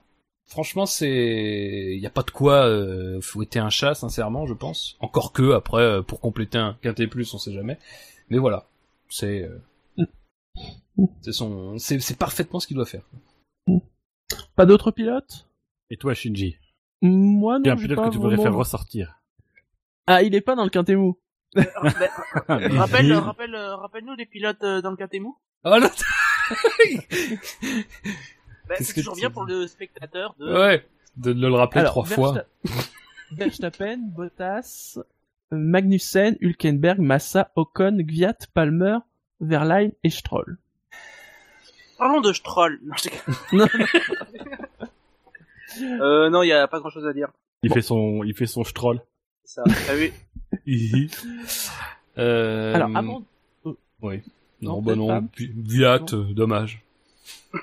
Oui, ah oui. C'était l'analyse. Do- monde. z- attendez, si vous me permettez, Gviat, dommage, voilà. Ah oui, ça prend toute sa forme. Eh oui Laissez-moi finir, merde.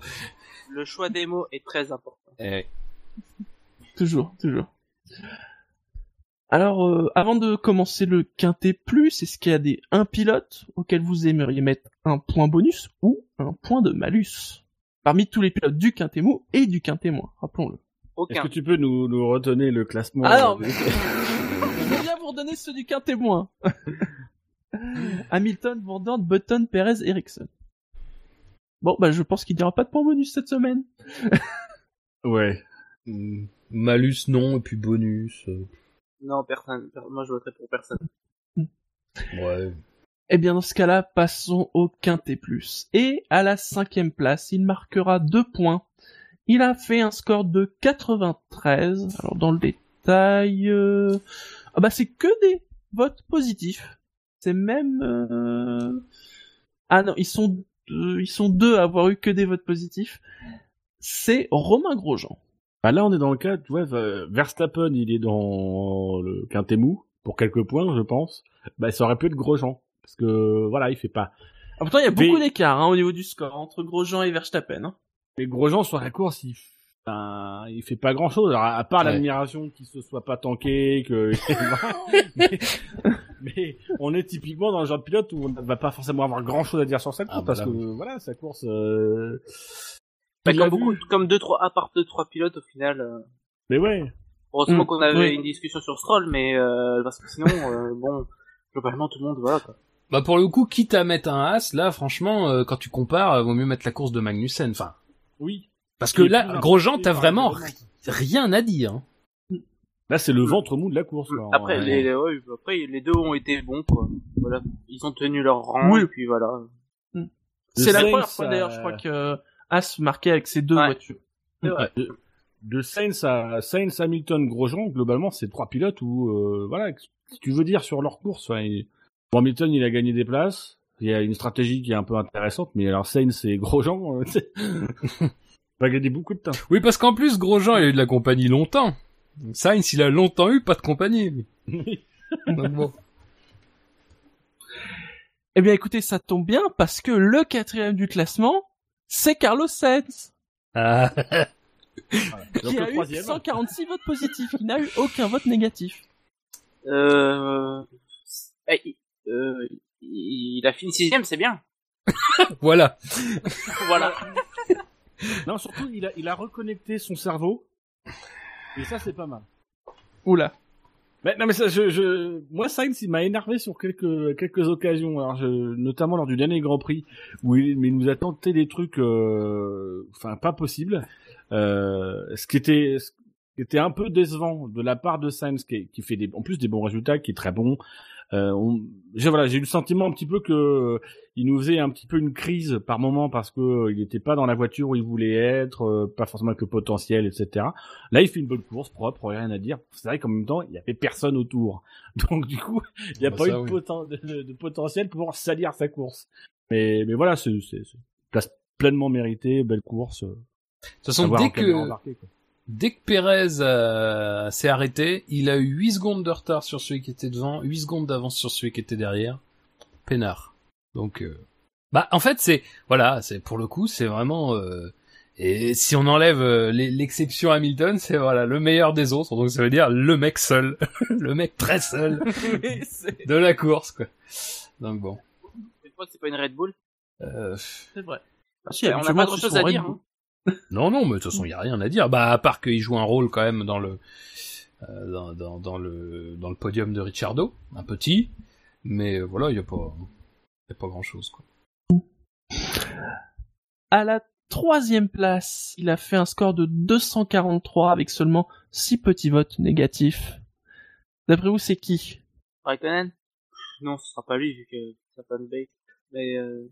Raikkonen? J'ai peur que ce soit Vettel. Ils ne sont plus que trois. Hein. Fab Oh, je sais. moi. ah. Eh bien, c'est Ricardo.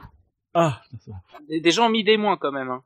Aussi petit vote négatif. C'est pas, c'est pas énorme quand même. Curieux de voir ce qu'il y a dans la tête de ces gens, mais pourquoi pas Il pas grand chose. ne t'attends à rien, tu pourrais être déçu.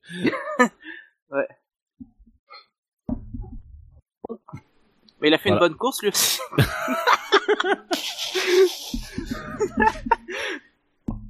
Est-ce qu'on peut faire un package de stratégie oui, non mais euh, voilà. Euh, en gros, bon, ça va être comme Vettel. Mais euh, bon, moi j'ai bien aimé, euh, j'ai bien aimé sa course évidemment. Euh, je trouve qu'il a été plutôt intelligent. Euh, je trouve qu'il s'est ménagé un espèce de petit écart en fait. Il a pas cherché euh, comme Verstappen à, à dépasser en fait, dépasser Bottas. Il, il, il est resté à un écart de 3 secondes. Lui aussi, s'est économisé mine de rien. Il a économisé pas mal de ses pneus. Et au final, ça l'a beaucoup aidé, étant donné qu'à un moment donné, bah, il s'est retrouvé, euh, euh, il s'est retrouvé seul dans la piste et ça lui a permis en fait de d'être carrément le meilleur parce que à ce moment-là, il il, il, il alignait les meilleurs temps autour et c'est ce qui l'a ce qui l'a aidé à gagner quoi. Enfin à gagner, à faire le à passer les deux monoplaces. Oui. Dis, Tempère ton, tempère ton enthousiasme. Je t'enterre mon enthousiasme.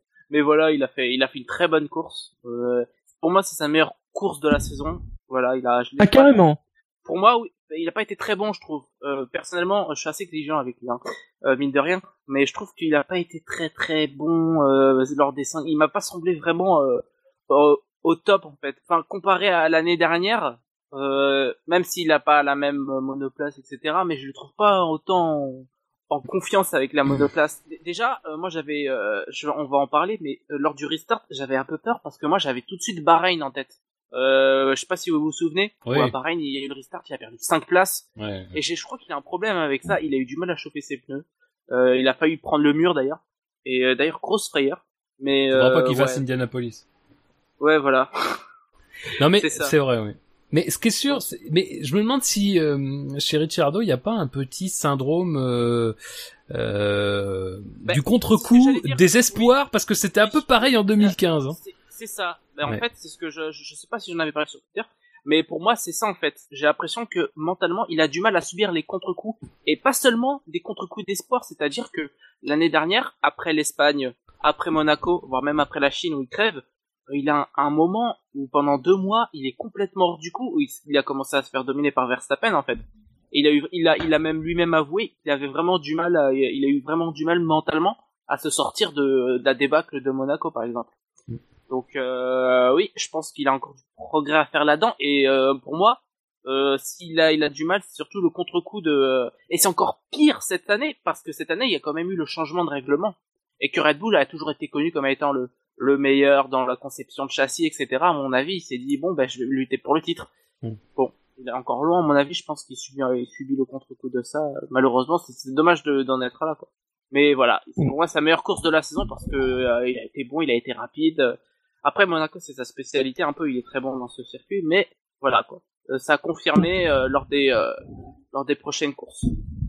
Mais voilà, perso cette année quand je vois ces courses, euh, je suis pas vraiment enthousiasmé, vraiment loin de là. Fab, Dino, sur Ricardo. Belle course. Euh, belle course. Voilà. voilà. Allez, on va parler des deux premiers parce que faut, faut forcément parler des deux premiers en, en même temps. Hein. Le deuxième a fait un score de 274 avec 291 votes positifs et 17 votes négatifs. Le premier a fait un score de 319. Il a fait 365 points positifs et 46 points négatifs. Ah, Dino, Jassem, d'après vous, qui est le premier? Alors, Et peux-tu nous dire si tu as reçu des appels de Ferrari pour te demander d'intervenir sur le classement ou non? Euh, je, je ne peux rien dire. C'est Vettel.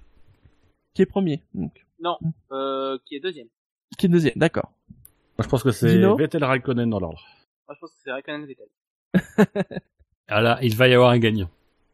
Il va y avoir un gagnant. Il y a de fortes chances. Je suis le roi du Eh bien. C'est Vettel qui est premier. Oui Et donc Oui Raikkonen deuxième. Mais c'est un complot.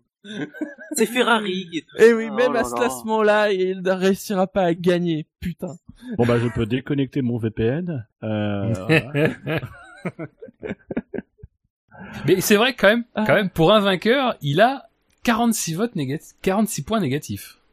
Oui, c'est vrai. Oui. C'est, ça veut dire quand même quelque chose. Un complot. Tout ça a été Ah. forma- formaté par ma par Ferrari depuis le début. Tout était prévisible. Non, plus sérieusement, euh, on parle de qui du coup Les deux? Bah, c'est un peu les deux. Les deux sont liés quand même. Non moi, non moi j'aimerais qu'on parle d'abord de Raikkonen et après de Vettel bien distinctement s'il vous Alors. plaît. Un peu d'ordre dans cette émission bordel. Dommage. Voilà. Bravo. Ah, très bon. Je souscris à cette analyse. bah, non, mais, enfin, bon, Euh, je, je Pas pense qu'on peut pas déconnecter. Non, mais je pense qu'on peut pas déconnecter parce que tout est lié dans ces courses-là. Euh, Il y a malgré tout quelque chose qui est quand même assez net. Euh, c'est qu'on a un premier relais, euh, qu'on- enfin, disons, on a un premier relais de, de bonne facture euh, de la part de Raikkonen. Mais alors le deuxième, euh, une, une fois que Vettel est passé, Ouais, euh, ça, je- le truc c'est que moi en fait, en fait sur le coup, euh, je je me posais pas la question, c'est-à-dire que je, je je répondais pas en tout cas à la question que que tout le monde semblait tout de suite brandir. Euh, moi je refusais d'y répondre, je je me contentais de regarder la course. Euh, je veux dire, si, enfin, s'il y a bien un truc qui moi d'un côté a un peu répondu à la question sans que j'y réponde, c'est sa deuxième partie de course, parce que quand j'ai vu ça, j'ai fait ouais, bon, enfin en même temps, bon, est-ce qu'il lui aurait pas quand même demandé de le laisser passer tellement il était lent? Euh, Mais ça, bon, c'est pour la vanne, mais quand même, Raikkonen sur la deuxième partie de course, c'était euh, c'était très lent. Après, sur ce qui s'est passé au moment des arrêts. euh, Moi, sincèrement, je suis de ceux qui disent qu'il n'y a pas eu de, de volonté de Ferrari de euh, mettre euh, Vettel devant Raikkonen. Mais, Ah mais attends, mais attends, en disant cela, parce que moi ça, je dis ça en me basant rien que sur les temps, en fait. Mais Mm. là où je vais être un peu plus, un peu, enfin c'est dans la nuance, c'est que, en revanche, il n'y a pas de volonté de traiter les pilotes également. Et ça change tout parce que on vient de vivre trois années dans lesquelles Mercedes nous a montré comment on traitait le plus également possible les pilotes. C'est-à-dire qu'en vrai. gros, le premier choisit s'il s'arrête en premier ou en deuxième, et l'autre s'arrête soit le tour d'avant, soit le tour d'après. Il y avait très rarement des exceptions, c'est arrivé, donc faut quand même le dire aussi, mais il y avait très rarement des exceptions. Après, c'est quelque chose qu'on a, qu'ils ont fait parce qu'ils avaient aussi une marge sur la concurrence, mais ce qui est intéressant, c'est qu'on était dans le premier Grand Prix, à mon sens, dans lequel Ferrari avait une marge. Pas énorme, attention, faut quand même le noter aussi, mais il y avait une marge sur la concurrence. Donc, pour moi, Vettel a gagné sa course sans problème, parce que Raikkonen n'a pas été suffisamment bon dans les tours euh, qu'il a fait euh, quand euh, Vettel était encore en piste. Mais Ferrari n'a pas cherché à ce qu'il y ait une confrontation égale. Ils ont tout simplement cherché le le meilleur intérêt du, enfin, en tout cas, du côté de Vettel, on a cherché le meilleur intérêt de Vettel. Et Vettel a produit un, un, un overcut magistral. Mais à quel moment, moi, ce qui me pose problème, euh, c'est que euh, moi, quand j'entends Raikkonen parler, je dis, ben, on m'a demandé de m'arrêter et je m'arrête. Enfin, au bout d'un Oui. moment, voilà, Oui. moi, il y a un problème derrière, c'est que il, il s'arrête, voilà, il se pose pas de questions. Et je pense que, je sais pas, enfin, moi, je pense pas que ce soit, ce soit, ce soit passé comme ça en fait. Mais je pense que, euh, on va pas se mentir, moi, de ce que j'ai vu du premier relais, Raikkonen a fait un bon premier relais, mais je voyais quand même que euh, que, que Vettel en gardait un peu sous le coude. Hein. Euh, Ah oui. il revenait Oui. S'il voulait, quand il, quand il voulait, on le voyait revenir à une seconde 5, pense. euh, main, dans la poche. Je pense que, Mm. très sincèrement, euh, dans, dans, le rythme global, il était quand même un peu plus rapide. Moi, quand je vois à la fin de la course, je me dis pas, c'est Ferrari qui a, qui a, euh, qui a, euh, disons, traité avec, euh, avec, traité d'une meilleure façon euh, Vettel. Moi, je pense que Vettel a été plus rapide, logiquement. Je sais pas si on inverse les stratégies. Je sais pas si euh, euh, Raikkonen aurait pu hausser son rythme en fait, étant donné qu'il était déjà premier, qu'il aurait pu tout à fait le faire en fait. Donc euh, moi je me pose la question, euh, je me pose la question de du rythme, mais pas de savoir qui mérite de gagner ou pas, en fait. Ce qui m'interpelle le plus, moi, c'est le moment en fait de l'arrêt. Je je me dis quand même qu'il aurait pu faire quelques tours de plus, Raikkonen. Ah, avec ces Bottas, pneus-là, hein. mais- non, mais il y a Verstappen Non, qui mais- s'arrête, il y a Bottas qui embraye derrière, ils étaient en train de remonter. Euh, Il y, a, il y a le trafic qui se profile. Euh, voilà, le- il faut bien prendre une décision à un moment donné. Pour Ferrari, il faut il faut prendre deux options. Euh, Malheureusement, en fait, j'ai envie de dire malheureusement, c'est que c'est c'est la première fois depuis longtemps qu'en fait, ben, c'était pas la bonne idée de s'arrêter en premier, quoi. Alors que généralement, par exemple chez Red Bull, je prends l'exemple chez Red Bull parce que c'est un peu ce qui s'est passé dans un contexte légèrement différent. C'est que euh, bah, généralement chez Red Bull, la règle elle est simple. Et le pilote devant s'arrête en premier. Voilà, c'est clair. Le premier pilote devant s'arrête en premier. Or Verstappen était devant, donc il s'arrête en premier. Mais ça s'est révélé comme étant la mauvaise stratégie. Mais je pense pas que ce soit quelque chose de prévisible, puisque les overcuts, c'est quand la dernière fois qu'un overcut a marché, quoi. Surtout dans une période où on a connu euh, des pneus euh, des pneus tendres qui se dégradaient rapidement. donc, Mais, euh, mais sincèrement, il y a je un- pense. il y a un point. Il y a un point qui est important euh, sur sur la stratégie, c'est que euh, on est à un moment donné aussi où euh, si Vettel le veut et si Ferrari veut vraiment avantager, en jouant l'undercut, ils font rentrer Vettel à ce moment-là. Il a 20 secondes d'avance sur Grosjean. Il suffit qu'il le fasse, euh, ils le font s'arrêter. Il ressort devant Grosjean. Il a 8 secondes de marge devant lui. Il y a 8 secondes entre Grosjean et euh, je crois devant c'est Sainz. Vettel peut bombarder, peut faire ce qu'il veut. Raikkonen s'arrête derrière. Il est derrière. Donc à un moment donné, il y avait quoi qu'il arrive, l'undercut à un bon moment pouvait passer pour Vettel, l'overcut pouvait passer pour Vettel. Dans les deux cas, on aurait voulu voir quelque chose déjà dès samedi. On a posé des questions à Kimi sur est-ce qu'il y avait des consignes, etc. La presse voulait ça.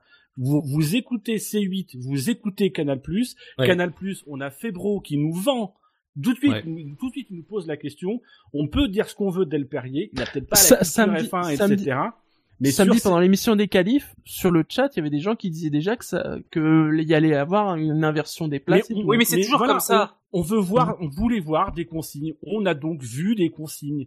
Moi, aujourd'hui, tant que personne sur la table me met des preuves par A plus B qu'il y a eu une volonté manifeste de favoriser Vettel Ouais. sur euh, Raikkonen, je, pour le moment, aujourd'hui, moi, je suis censé, je veux juste me fier à ce que disait Fab par rapport au temps. Bah, par rapport au temps, on a un Vettel qui a su faire la différence à un moment donné, de la même manière que le faisait à une époque Schumacher, en signant des tours Mm. canons juste avant de rentrer et des tours canons juste au retour des stands, pour pouvoir être devant et faire la différence.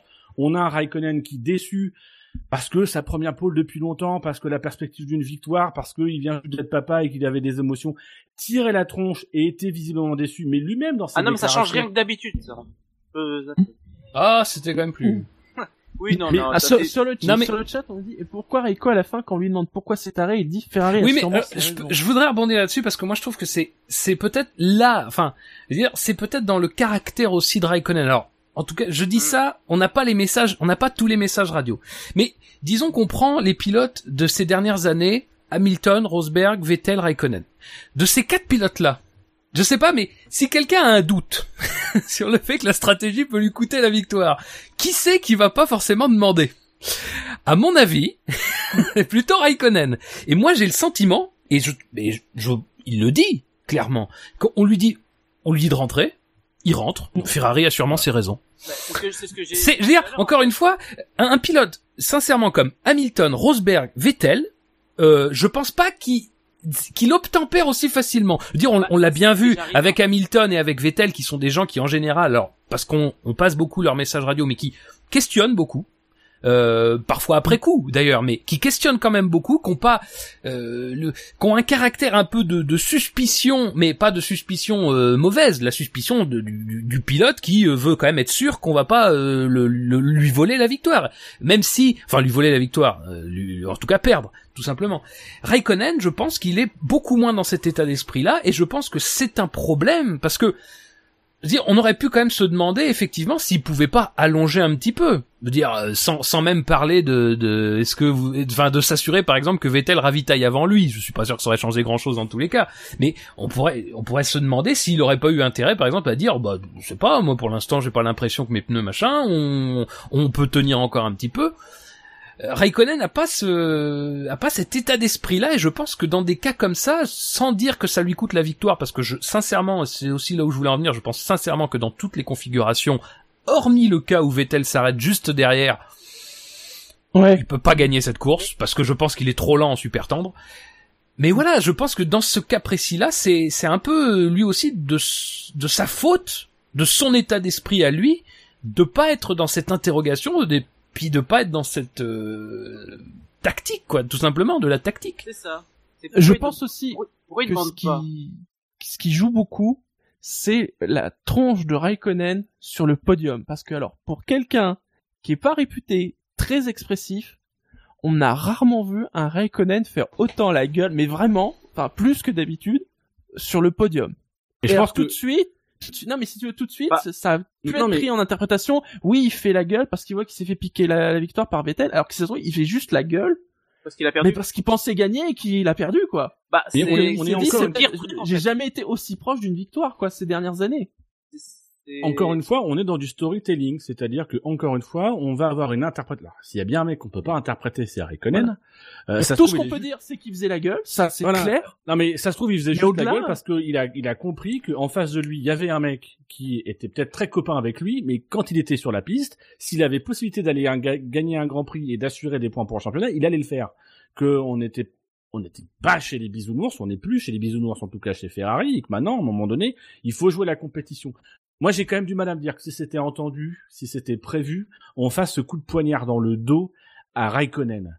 Je pense que s'il y avait une volonté manifeste de la part de Ferrari, il y aurait eu des discussions au préalable, quitte même à ce que les discussions euh, n'aboutissent pas, que Raikkonen soit pas d'accord.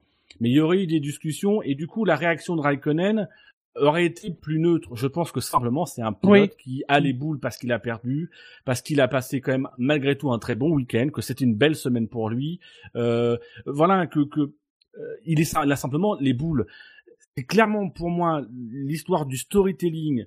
Euh, je reviens dessus, mais on- voilà, on, on peut critiquer Del Perrier, mais Del Perrier, lui, pas une seule fois. Il demande à Jean-Éric Vergne, Jean-Éric, est-ce que vous pensez que c'est une décision volontaire de, euh, de comment s'appelle, de, de Ferrari d'inverser les positions?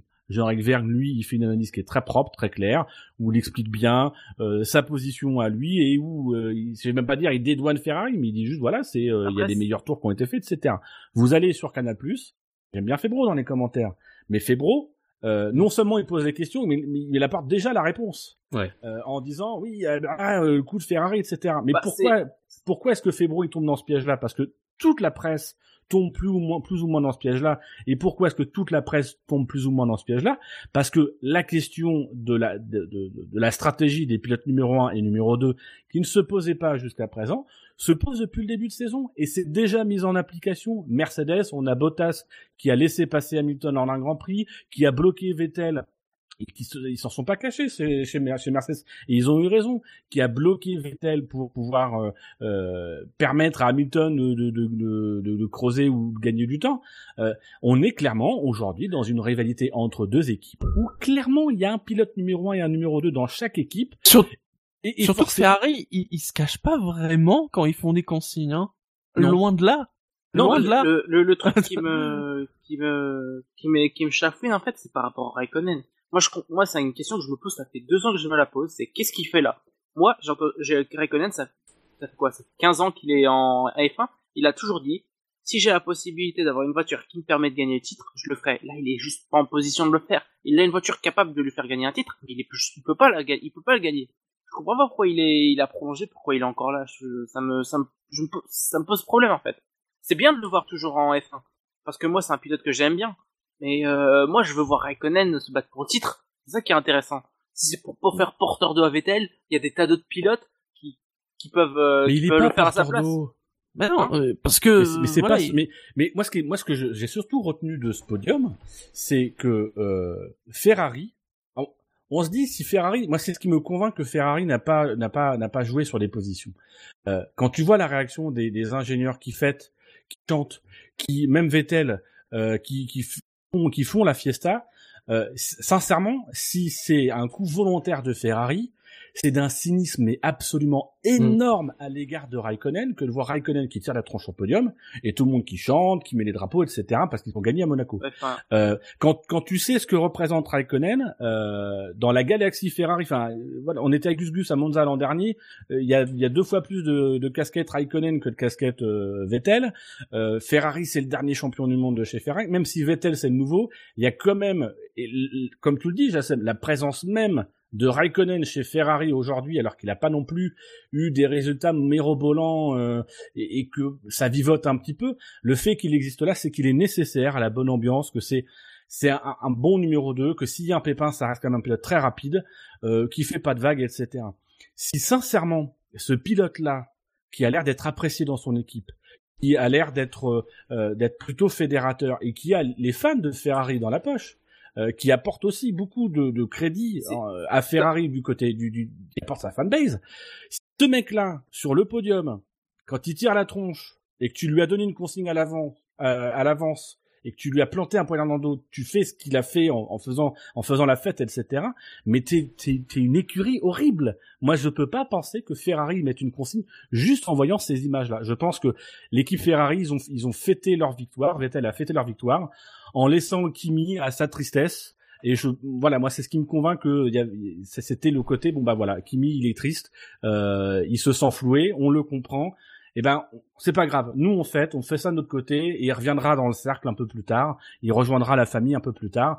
Voilà, on le laisse passer ce moment-là. Je trouve que c'est, voilà, moi j'ai vu cette ambiance familiale au pied du podium, et j'ai pas vu cette espèce de, complot euh, que certains voulaient voir sur Internet. non mais c'est pas ça la question que je me posais par rapport à pourquoi il est encore là et par rapport au porteur d'eau en fait. Parce que il est naturellement porteur d'eau. Il n'y a pas de consigne pour qu'il devienne porteur d'eau. C'est surtout que c'est un pilote qui a toujours été dans la compétition, qui a toujours gagné des courses, gagné des titres. Et, et je me dis que euh, c'est pas qu'il perd son temps. J'ai pas envie de voir Raikkonen comme étant quelqu'un qui met la bonne ambiance dans Ferrari. Enfin, c'est un il est champion peut-être du de ce rôle-là, en fait. Eh ben c'est triste parce que Mm. euh, ça c'est pour moi s'il est dans ce cas-là, il est pas si différent que ça de Massa ou de Barrichello. Voilà, je le dis clairement. Euh, s'il est dans ce dans ce registre, s'il a pas euh, comment dire l'ego du champion, bah pour moi c'est qu'il y a un problème. C'est que j'aurais du mal, même si je l'adore, c'est que j'aurais du mal, c'est que j'aurais du mal à le mettre parmi les plus grands de la discipline. Après, euh, pour revenir à la course en elle-même et euh, à tout ce qui concerne Raikkonen, je pense que on est d'une certaine manière le biais, il date pas tellement de ce qui se passe dimanche, il, se date de ce qui se passe samedi, parce que euh, dire ce qui se passe samedi, on l'a tous vu, c'est-à-dire que il est en pôle pour 4 centièmes au terme d'un tour de Vettel qui est pas le plus propre. Alors le tour Raikkonen n'est pas forcément le plus propre non plus, mais le tour de Vettel, on voit clairement qu'il y a une grosse erreur. Et dire, on en discutait déjà euh, samedi. Je me souviens, on se disait quand même, c'est c'est que 43 millièmes. Et je pense que le biais vient de là, du, du, en fait, depuis le début, c'est que si tu regardes bien les, les séances d'essai, il est jamais vraiment dans le match avec Vettel, Raikkonen. La réalité, c'est ça le truc, c'est que on a voulu, enfin, il y en a qui ont voulu croire que cette pole a signifié que que que Raikkonen avait une chance réelle de victoire. Moi, sincèrement, évidemment qu'il avait une chance réelle de victoire à partir du moment où tu pars en pole à Monaco.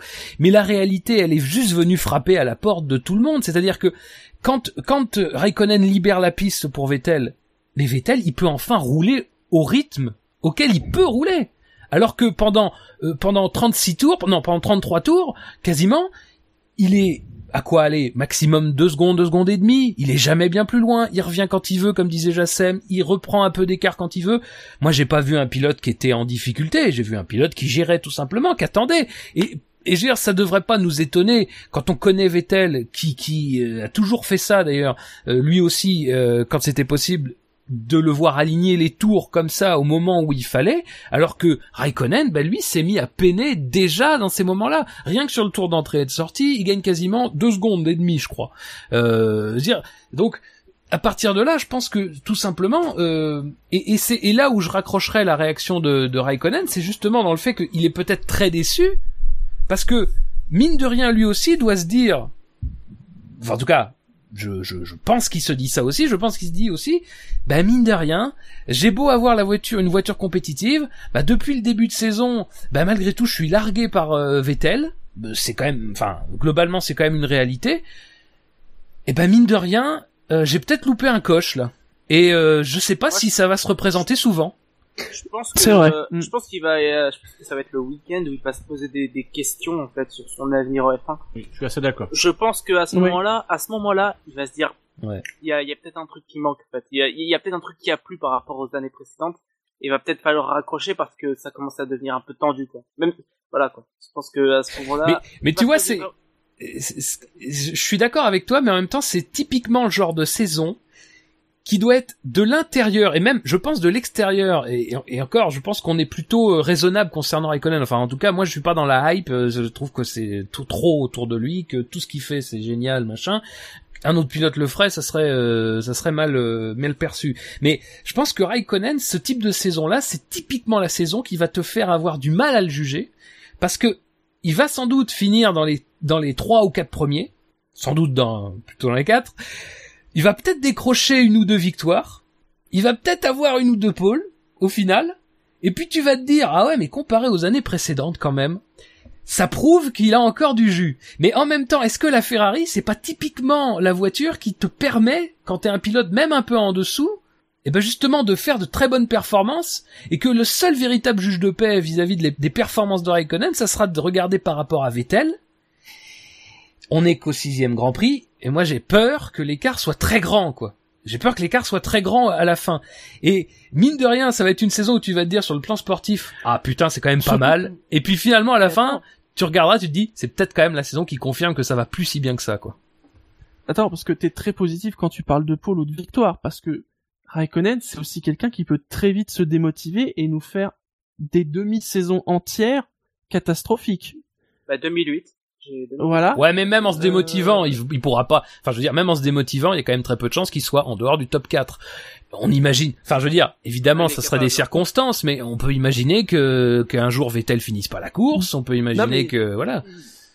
Ça peut aussi, il peut aussi s'être cassé un truc et euh, si ça se trouve, on a vu le pic de Raikkonen cette année.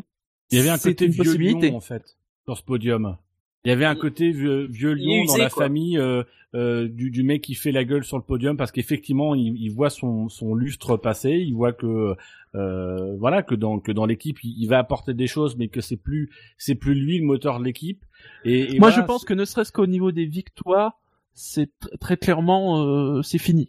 Hmm, En tout cas pour la saison. moi ça j'aimerais bien, ça j'aimerais. va dépendre du déroulé de la saison. Après, Ouais. bon, on Moi, ce sait jamais j'aime- ce qui peut se passer, mais euh, on va dire à la régulière et tout, euh, là, euh, Je- non, très je pense- clairement non. Je pense qu'il y a quand même son, son circuit fétiche où à mon avis va être bon. Moi je vois bien euh, faire une grosse dernière À perf Spa. euh, à Spa. À Moi, Spa, ce- ouais. ce serait la fin idéale en fait. Parce que c'est le circuit qui le caractérise le mieux. Il a gagné en 2009, il a gagné en, en- pas en 2008, il a gagné en 2007, il a gagné en 2004.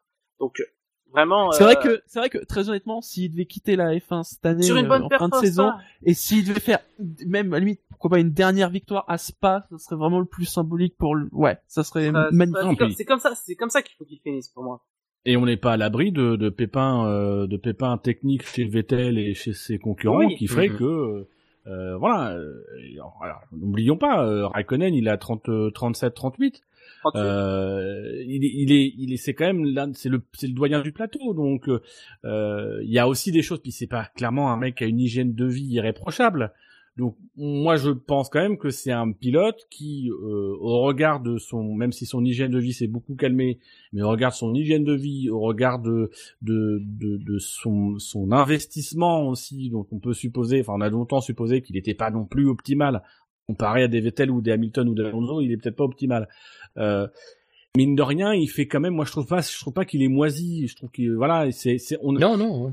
ça fait partie de ces vieux lions que, qui, qui ont été, qui ont été brillants, qu'on était très content de revoir quand il est revenu. Il nous a impressionnés, euh, voilà. Et puis, bah, c'est vrai qu'on l'a vu vivoter un petit peu chez Ferrari, mais finalement, on s'en foutait face à Alonso parce qu'il y avait trop d'écart. Là, mine de rien, l'année dernière, il fait plutôt pas mauvaise saison. Enfin, c'est surtout Vettel qui est un petit peu Ouais. en ret- qui, se met volontaire, enfin, qui se, qui nous, qui nous refait une Il eu saison un peu de tout en retrait et trop eu politique. Euh, lui, Raikkonen, il a, il a un peu euh, sur ça, bah, bah, comme d'habitude, il est, il est resté sur son rythme et on a voulu y recroire. Là, on a Ouais. vu la pole. Oh, Je pense que même lui, il s'est dit ouais, bon, c'est bon, ça je touche, je touche un truc. Euh, mais voilà, on a un peu l'image du, vieux lion et moi, c'est vraiment moi, je, moi, je, plus, plus j'y pense, plus ce podium, il m'a rendu triste en fait. Il m'a rendu triste parce que j'ai vraiment vu ce vieux lion euh, qui participe pas à la fête, tout le monde participe à la fête et on attend juste qu'il revienne un petit peu. Euh, euh, voilà, je pense que après pendant la soirée, il y a, y a peut-être eu des explications parce que lui a dû demander des explications, mais il en avait besoin. Je pense que mm. Ferrari lui en a fourni. Je pense que la plupart des mécanos sont allés les chercher en disant allez vas-y viens viens viens prendre une bière avec nous et ont essayé de le, de le ramener dans le giron parce que voilà effectivement il y a, il y a, peut-être eu conscience de, de, de son côté qui voilà que bah mm. c'était peut-être moi je suis d'accord avec toi Jassem je pense que il prend peut-être conscience hier que euh, euh, voilà que, que sa page à lui va va, va se tourner mm. ce qui est, euh, ce qui est triste c'est qu'il se la pose en fait il se pose ce constat je trouve qu'il se la pose trop tard en fait il aurait peut-être dû la commencer ça avec Alonso mine de rien oui, mais à l'époque, Ferrari, c'est une équipe qui se bat pas pour le titre. C'est vrai, oui, il y a ça. Donc, il, vient, entre guillemets, pour construire un truc, il y a le, côté revenant. Là, c'est vrai que c'est la première saison où Ferrari peut faire quelque chose, et vraiment en mesure de faire quelque chose, voire même, au regard quand même des performances de Monaco dernière semaine, de pouvoir permettre à ces deux pilotes de gagner. Bon, bah, là, il se dit peut-être que finalement, non, ça va être difficile. Mm. Euh, sur le chat, il y a un nanan qui dit, je ne sais pas ce que vous, en pensez, mais j'ai l'impression qu'il a toujours du mal avec les changements de pneus. Il est très souvent très très bon avec une gomme et perd sur une autre. Euh, pour même être plus précis, il est souvent meilleur sur la gomme la plus tendre chaque week-end. Et dès qu'on part sur la milieu, voire la plus dure, ça devient compliqué. C'est quasiment systématique hein, depuis le début de saison. Oui, mais de toute façon, ce gap-là avait été vu euh, dans les essais libres, quoi. Enfin, je veux dire, quand tu regardais les analyses qui étaient faites, euh, il y avait quand même ce, point d'interrogation là. Alors le truc, c'est que finalement, euh, parce qu'il s'est passé avec l'overcut de Vettel, la question s'est pas posée au final, puisque finalement, euh, mais à un moment donné de la course, Ricciardo est revenu à deux secondes, quoi, dans le deuxième relais.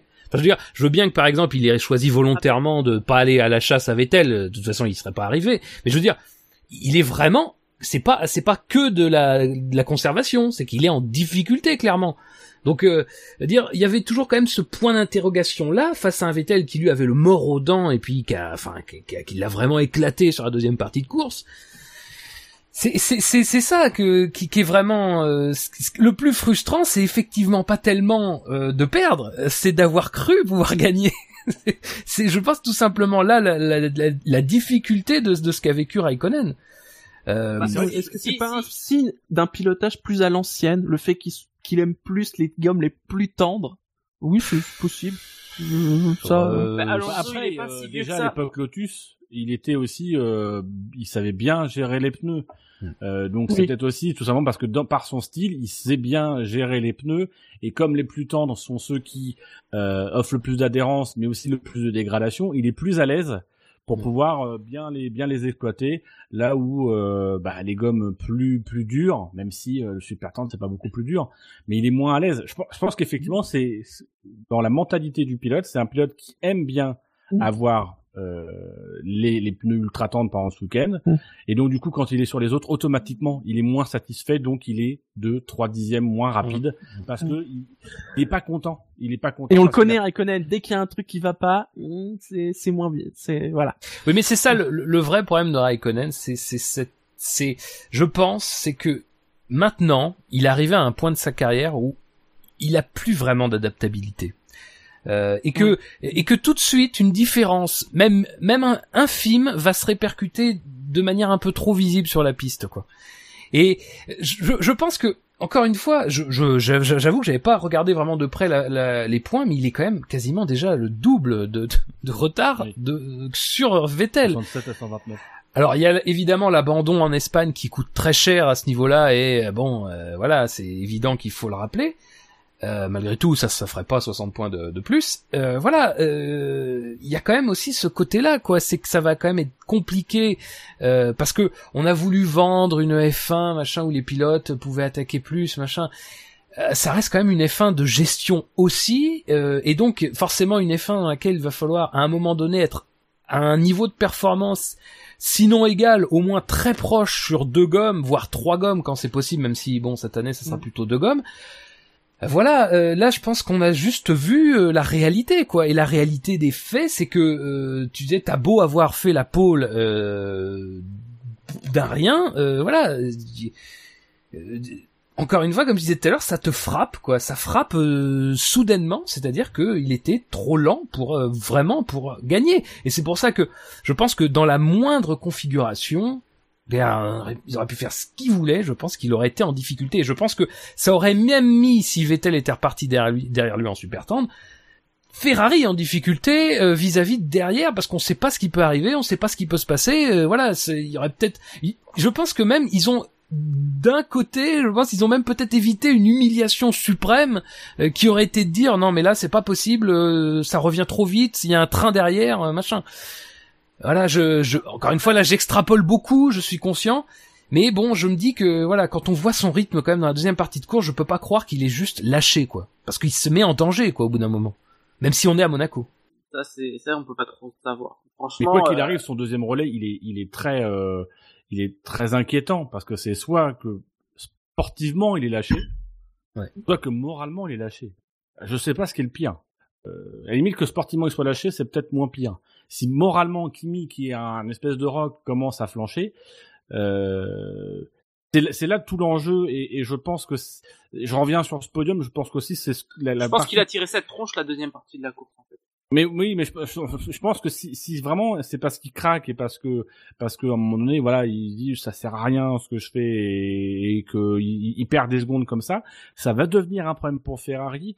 Et je pense que déjà au moment du podium, Ferrari était dans un mode euh, cocooning, dans un mode euh, voilà, on, on, verra ça après, on, on fait la fête, mais on verra ça après. Et je pense que ça va être à Ferrari et à Vettel parce qu'il va en avoir besoin de Raikkonen De, de gérer les choses parce que mine de rien Raikkonen il peut il peut aller prendre des points euh, à Bottas, il peut aller prendre des points euh, à comment s'appelle à Hamilton, il peut il peut aider quand même dans cette en tout cas il, il va falloir qu'il aide. Euh, et il faut pas surtout rester sur ce j'ai envie de dire quand même c'est un peu inquiétant s'il a craqué moralement. Mine de rien, c'est quand même le plus rassurant sportivement parce que ça veut dire que il, suffit juste de lui redonner le moral pour qu'il revienne. Si sportivement il a craqué parce que tout simplement il n'était pas assez rapide, là je pense, je pense que Ferrari pourra pas faire grand chose sur la fin de saison et que ça peut être un vrai handicap pour euh, pour l'écurie et pour Vettel dans sa course au titre. Messieurs, est-ce que vous avez quelque chose à rajouter, notamment sur peut-être plus sur Vettel pour le coup? La course qu'il fallait. Euh, il Comme Richard en fait, un mine de euh. rien. C'est la même course. Donc euh, ils ont quasiment un tour près le même nombre de tours où ils peuvent ils peuvent cartonner euh, quand ils ont eu la, la, piste de libre. Donc euh, c'est ce qu'ils ont fait et ça leur a permis de gagner les places euh, qu'ils souhaitaient. Très bien. Dans ce cas-là, passons au classement et dans le classement du SAV, eh bien c'est Vettel qui est devant avec 40 points. Il a une belle avance hein, sur Hamilton qui est à 16 points, Bottas 14, Ocon et Perez sont à 11, Raikkonen 9, Verstappen et Massa sont à 8, Sens 6 et Grosjean est dixième avec 5 points. Dans l'autre classement, alors Vettel est à 129 points, il a 25 points d'avance sur Lewis Hamilton, donc euh, une victoire d'avance, hein, c'est toujours un cap euh, important quand même, qui a lui-même euh, 10, euh, combien 20, 29, points déjà d'avance sur Bottas, qui est à 75 points, Raikkonen est à 67, Ricardo 52, Verstappen 45. Chez les constructeurs, Ferrari 196, Mercedes 179, Red Bull est à 97, euh, Force est à 53, largement devant Toro Rosso qui est à 29, Williams dont on parlait est à 20, et Renault sont à égalité avec 14 points, donc ils sont pas loin de Williams. Hein. Sauber est la dernière avec des points avec 4 points. Mais si on va passer au fait marquant? Ah, Attends, je vois juste, euh, on me demande Hülkenberg a combien de points dans le classement SAV Je vais vous répondre tout de suite. Hülkenberg, Hülkenberg. comme ça, vous posez une question, il vous répond tout de suite. Eh ben, il a zéro point. Ouais. Ah, ah, ah, ah, ah. je suis sûr que c'est pas la ah, réponse qu'il attendait. Les faits marquants. Et vous savez, il y avait le deuxième tour du super, sondage super important. Ça suffit, euh, ça suffit. Hein. Non mais là c'est bon, c'est terminé. En plus, alors, ça, alors, faut quand même vous dire que c'est quand même une prise de pouvoir honteuse de ceux qui veulent profiter de ce système pour enlever des points aux vainqueurs. C'est n'importe quoi. Faut que ça s'arrête. La vérité a triomphé. La nation du SAV de la F1 a triomphé puisque vous avez, il y a eu 79 votants et 59%, 47 votes. On attribue un point à chaque chroniqueur. Je vais donc immédiatement m'attribuer ce point en plus, ainsi qu'à Floyd. Mais, Hein, mais vous laissez la plèbe décider? Ah non, mais c'est non, mais c'est c'est sincèrement, c'est c'est c'est sincèrement un coup de, ils se reconnaîtront. De- Ah, de- mais Qu'est-ce qui s'est passé? Ah mais mais je, eh, je n'étais je n'étais pas tu sais d'accord. qu'il y a la menace fasciste en Europe. Eh bien, il y a aussi la menace fasciste dans le SAV de la F1. Il y a- Non, mais la menace démocratiste. Il y en a marre. C'est la pire. Et donc, nous vous demandions, il y a deux semaines, comme d'habitude, quel est selon vous le fait marquant du Grand Prix d'Espagne 2017 Vous avez été 94 à voter, bien évidemment, merci à vous. Est arrivé Merci. quatrième, Bottas, elle était bonne à l'extérieur, 7%, 7 votes. Je crois que c'est Scani. Et Moi-même, deux semaines après, j'ai pas compris cette, j'ai pas compris cette Oui, en effet. Troisième, le cheval Vettel s'est cabré sur Hamilton, 20%, 19 votes. Deuxième, pas besoin de faire le plein quand tu finis à deux tours de la fin, 32%, 30 votes. Et premier, ce qui, qui est moi, ce qui veut dire que ce soir, pour- je m'attribue un deuxième point.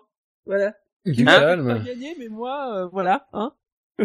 Premier, Alonso a fini la course, malheureusement, c'est déjà bien, 40%, 38 votes. Donc euh, moi je suis en dernier, hein. euh, Alors là, c'est compliqué. Euh, donc ça veut dire Dino. Donc Dino est premier Oui. En tant que non participant depuis le début de l'année. Je suis Quand même, même pour ça. Alors après, du coup, ça se joue Jassem, entre Jassem et moi. Jassem a un meilleur score que moi. Oui, parce que Jassem, il a une victoire quand même. Je, oui, je voilà. suis le champion sortant. Donc alors ensuite ça se joue à euh, donc c'est moi puis Jassem et donc comme Shinji a participé à la dernière émission c'est Shinji en dernier. Ah non, mais y a pas de souci. Hein. De toute façon, eh, ce soir, je récupère deux points d'un coup. Ouais ouais bon suffisamment Allez, allez. un petit peu de calme, un petit peu de retenue s'il te plaît. Il y a un règlement maintenant? Bah justement, tout le on est obligé, hein. qu'il y a eu, c'est qu'il n'y avait pas de règlement écrit. D'accord. Et Donc, maintenant, il est Comme il n'y avait pas de règlement écrit, il y avait des gens qui voulaient remettre en cause les choses. Mais, Voilà. mais, mais est-ce que maintenant il est écrit? Non il est coutumier. Non. Alors ne l'écrivez pas. Hein. Ne l'écrivez pas, ça va faire revenir Gus Gus et donc non, ne l'écrivez pas. oui. bah, c'est-à-dire qu'on on craint des retours là. Oui. C'était- bon. Bah Gus Gus dans Euh, un an, Quelqu'un le dans note euh, ou euh, Euh, alors attends, je, je vais le faire. Juste laisse-moi le temps de laisse, laisse-moi un petit bien. peu gagner du temps. Tu peux meubler. Merci Anon 5119. En effet, c'est un peu un grand chelem ce soir pour vous. Oui mais Et Kimi a pas gagné du coup. Quoi? Kimi a pas gagné. Non, mais ce soir. Ce soir. Ouais. oui. Mais Kimi Moi, a pas gagné. Moi, moi, moi perso. Oui, mais moi je ne suis pas. Kimi. Oui. Oui mais Kimi a pas gagné. Quoi Tu n'es pas Kimi? Euh, Non, non, je bois beaucoup moins d'alcool. Même si, attention, anecdote complètement inutile, ah, j'ai mangé une glace Magnum aujourd'hui. Ah. C'est-. C'est inutile. Effectivement. Euh, je, je suis prêt à recevoir. euh, Donc c'est à Dino. Alors moi, ce sera euh, après Mercedes, virgule. C'est Button qui met Verline de côté. C'est joli, vraiment. Pas mal. Merci. Euh, J'en ai, j'en ai écrit 8 ce matin pendant un rendez-vous médical et du coup, euh, voilà. Euh, alors moi j'aurais voulu partir sur Button aussi. C'est pas exactement la même chose, donc je vous laisse juge. C'est dans la dentelle. Euh... Alors. Button dans la dentelle, c'est dangereux. Ouais. On ne sait pas si Button a pissé dans la McLaren, mais en tout cas, il a bien chié sa course. Est-ce que c'est la même chose? À votre avis Moi, j'ai envie de dire oui. Quel enfoiré Ouais, je suis partagé parce que en même temps, il y a la référence à quelque chose qui est différent. Moi, c'est vraiment sa course, hein.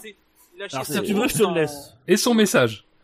Si, si j'ai possibilité, je, je, je retire. Moi, j'ai d'autres options. Je peux retirer. Ouais, non, mais attends, Dino, tu disais que c'était n'importe quoi, euh, c'est pas...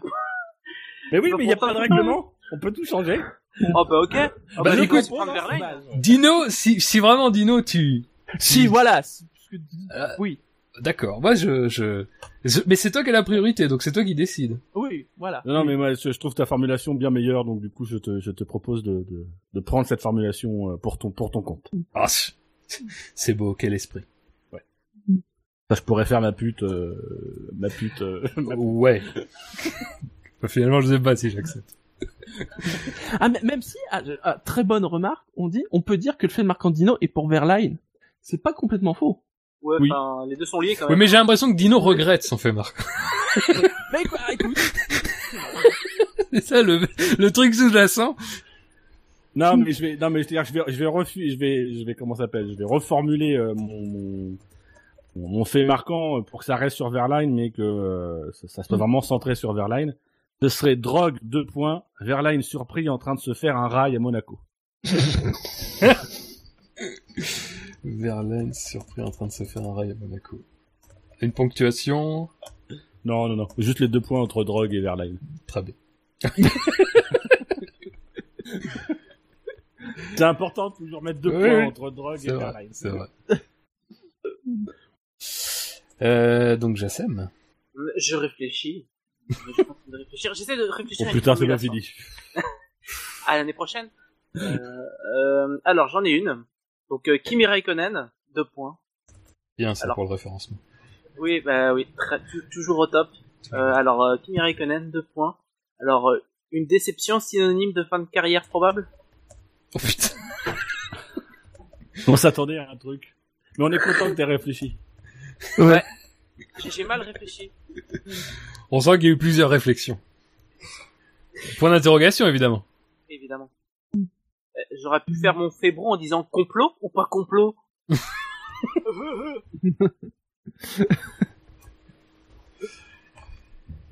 Shinji. Ah, ça devient compliqué quand même. euh. Bah, euh, t'es chié toi quand même, on t'a laissé Ericsson. Ericsson et Ça- Sainz. Quand même. Un truc sur Stroll. Hmm. Qu'est-ce que je pourrais dire euh... Il y a des conneries, mais ça on était au courant. Oui, mais toujours. Euh, Non, parce que j'ai quand même aussi, il y, y a quand même Hamilton qui fait quand même un- pas vraiment une bonne course et ça me titille, tu vois. Euh... Ah bah si Hamilton te titille. Hmm.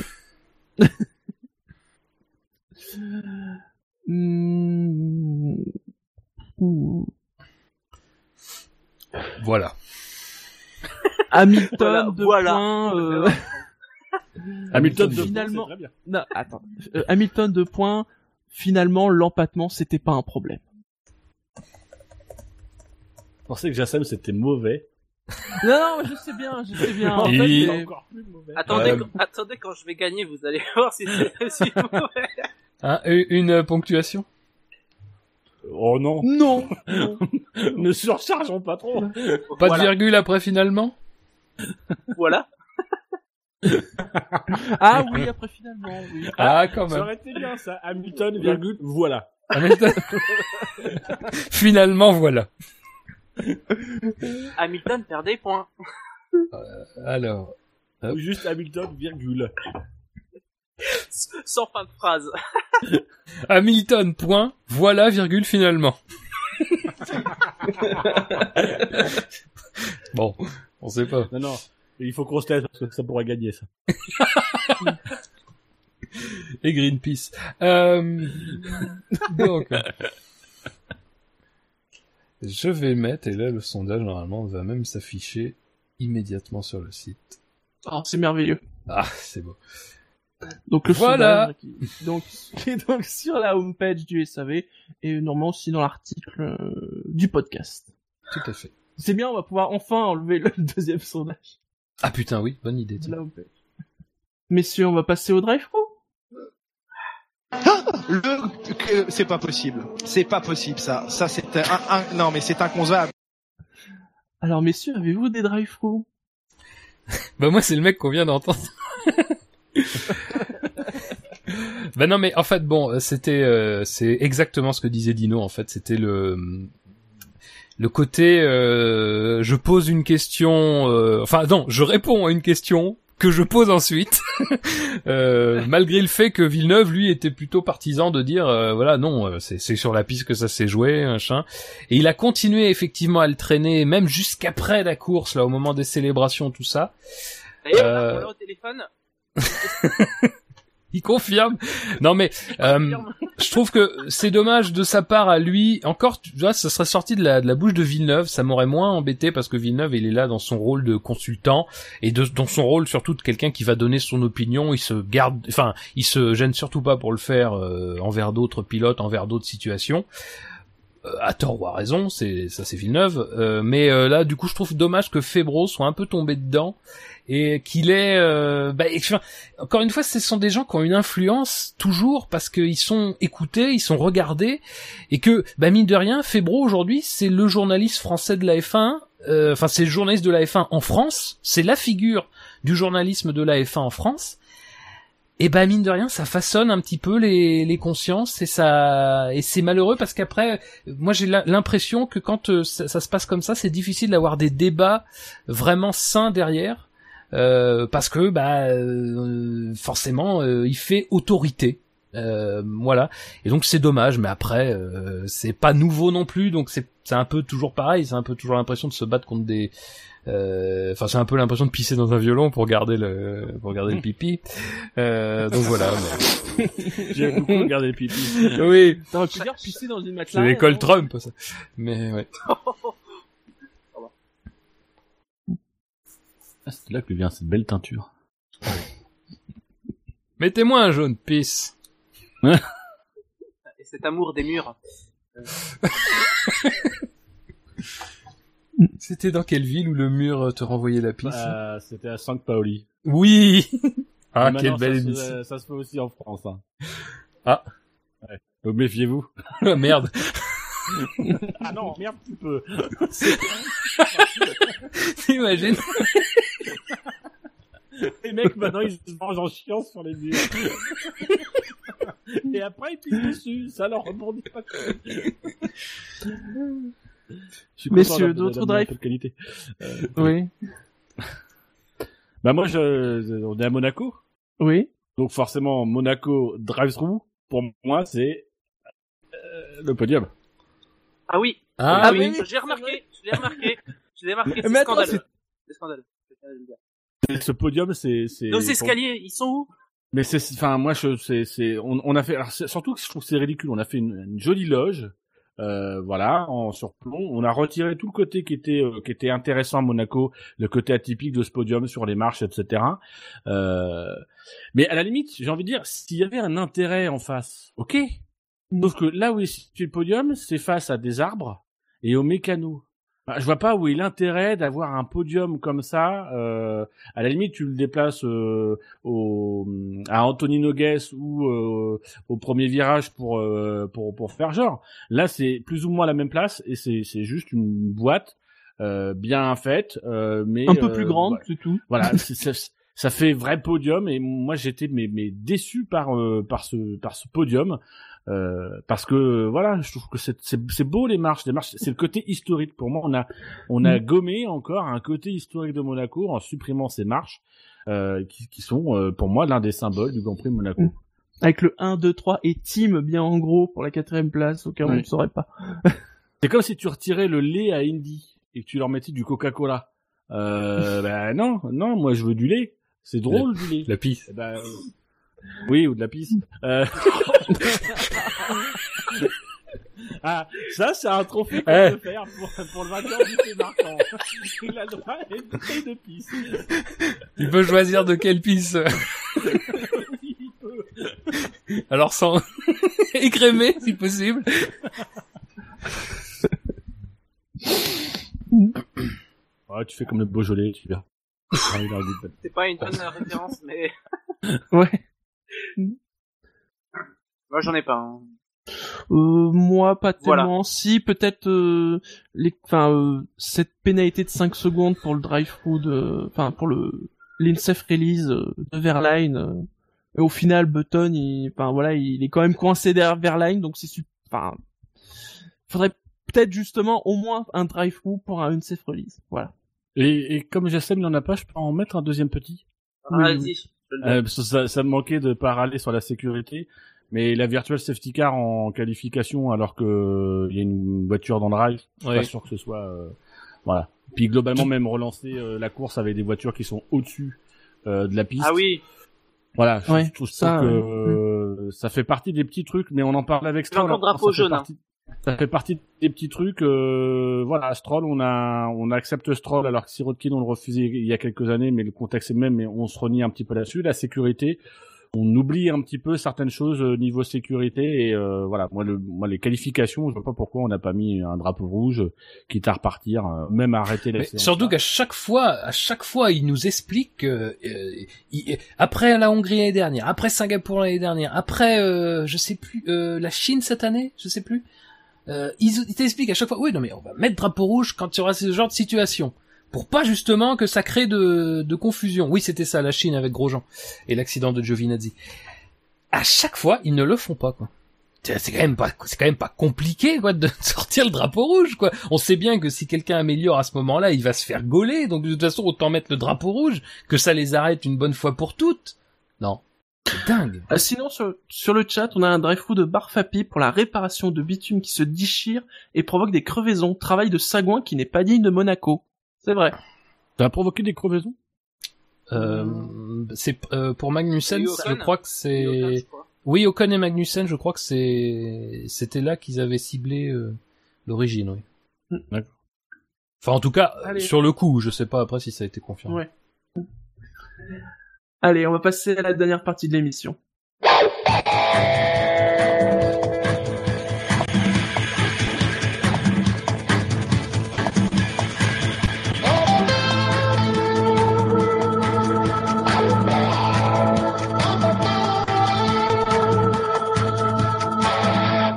Non mais ça c'est pas bien les gars. Même si on paye pas de droit d'auteur, il faut pas. Mais C'est ce qu'on veut. Dernier parti.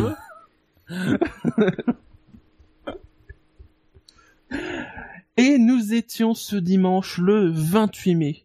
Alors pas grand chose à dire au niveau des pilotes, au niveau des naissances. Enfin, il y a des pilotes qui sont nés le 28 mai, mais euh, on s'en fout. Hein. Enfin, à, à moins Ah, que vous bon. connaissiez euh, Edward Sachs ou, euh, Bien sûr, le fameux. ou Ah, Peter mais- Selsdon ou Edouard Sachs, c'est pas un pilote de l'Indy 500 qui s'était tué justement en course? Euh, si. C'est glauque. Eh ben on s'en fout. Alors je vous conseille son accident qui est vraiment très... Pardon. On n'est pas sur F1i, hein, quand même. S'il te Du plaît. coup, lui, il a bu de la pisse en fait. hein, mais- Outre le Grand Prix de Monaco 2017, il y a déjà eu trois Grands Prix en cette date du 28 mai. Nous avons le Grand Prix du Mexique 1989, remporté par Senna devant Patrese et Alboreto, oui, roulé au Mexique euh, fin mai. Nous avons aussi le Grand Prix de Monaco 1995, victoire de Schumacher devant Hill et Berger. Et nous avons le Grand Prix de Monaco 2006. Vous savez, c'était le premier podium pour Red Bull avec Ah oui, Superman, Weber. avec euh, non, Coulthard, Coulthard, Coulthard. Avec Coulthard. le- la cape. Tout à fait. Ce qui veut donc dire que, imaginez si Renault avait fait le podium, 11 ans plus tard, on aurait eu un Stormtrooper à Monaco. Ah putain, oui, c'est vrai ça. Et oui, On peut remettre un autre drive-through. Euh, C'est vrai que... Bon, je pense qu'ils n'avaient pas prévu de costume, hein, vu leur champ podium. donc c'était le podium de Coulthard pour son 200e Grand Prix. C'était une victoire d'Alonso devant Montoya et Coulthard, et c'était le dernier podium de Montoya, son 30e. Et donc cette semaine, euh, pour le pour le jeu, je me suis intéressé justement euh, au podium euh, des pilotes qui n'ont jamais été champions du monde, car avec 30 podiums, euh, Montoya fait partie de ces pilotes, euh, bah, fait partie des pilotes n'ayant jamais été champion à avoir eu le plus de podiums, avec 30. À, ce rythme, il y a un Australien qui va passer devant. À noter que ces 30 podiums, ça représente quand même 31,91% des grands prix disputés. Hein. Quand même euh, impressionnant. Et donc, j'ai pris la non, liste. surtout, ce qui est impressionnant, c'est que les podiums est tenu coup. Depuis tout ça. J'ai donc pris la liste des podiums par pilote. J'y ai enlevé, bien évidemment, les champions du monde. Et je vous propose donc de retrouver les noms. À noter que, parce qu'il fallait bien quand même euh, prendre une limite, euh, la limite c'est 13 podiums. Alors pourquoi j'ai pris 13 Eh bien, il faut savoir que le champion Parce du que- monde... Ah si, non, il y a une raison. Il y a une raison. Ouais. C'est parce que le champion du monde à avoir fait le moins de podiums en carrière, c'est Joren Rindt avec 13. Donc j'ai pris 13. Je Oh, vais nul. vous donner deux droits à l'erreur, hein, parce qu'il y a, euh, bon, il y a une vingtaine de noms. Et pour l'ordre, on va faire euh, l'ordre euh, alphabétique, mais à l'envers. parce que j'ai envie que Dino soit en dernier. Va l'enculer. J'aimais bien, je te dis. Ce sera donc Jassem, Fab, puis Dino. Donc, Donc, c'est les, pilotes qui ont eu des, qui ont plus de 13 podiums et qui ont jamais été champions du monde de Formule 1. Qui n'ont jamais été champions du monde de Formule 1. D'accord. Alors, Et Bonnie, euh, ça compte? Bah non, il a été champion. Non, non, mais voilà, je vais pas être sûr. Non, c'est bon. C'est pour vérifier. alors euh, Alboreto? Alboreto. Hmm, Je recherche dans ma liste. Oui, Alboreto, 23 podiums dans sa carrière.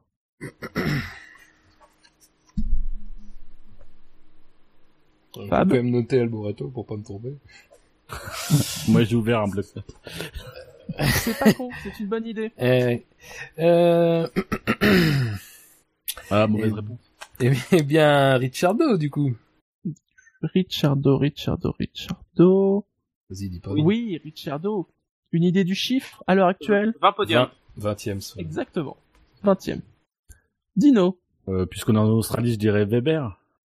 Oui, Weber, 42 podiums en carrière. Putain.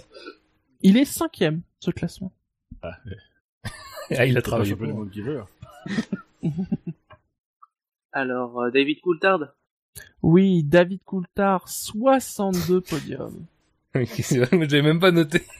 Quel con. Ça représente quand même 25% des grands prix disputés. Ah bah. Fab Hum, bah, Massa. Oui, Massa, 41 podiums. Pour l'instant. Sait jamais. Ouais, Enfin, On ne sait jamais. Dino. Bon, je vais continuer de sucer ta roue, Fab. Hein. Euh, Oui, vas-y. Pas de montage. Euh, en, en- en citant un, un autre Brésilien, Barrichello?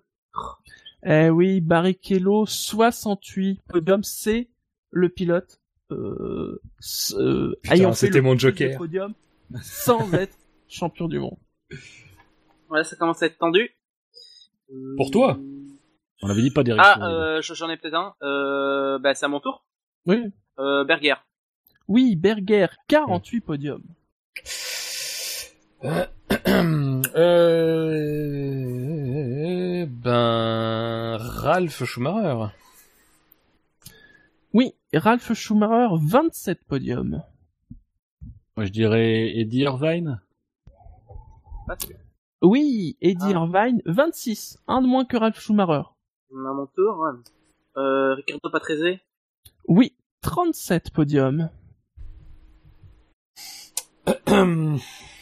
euh... Faut que tu fasses une révision quand même, Fab. Au niveau du pot. euh. C'est vrai, il y a des bruit bruits suspects. Euh, Montoya. Bah non Bah, euh, c'est l'exemple. Monte- Montoya, c'est l'exemple. Donc, euh, Ah, le mec, il comprend Ah, pas. je croyais que c'était Coulthard, l'exemple, moi.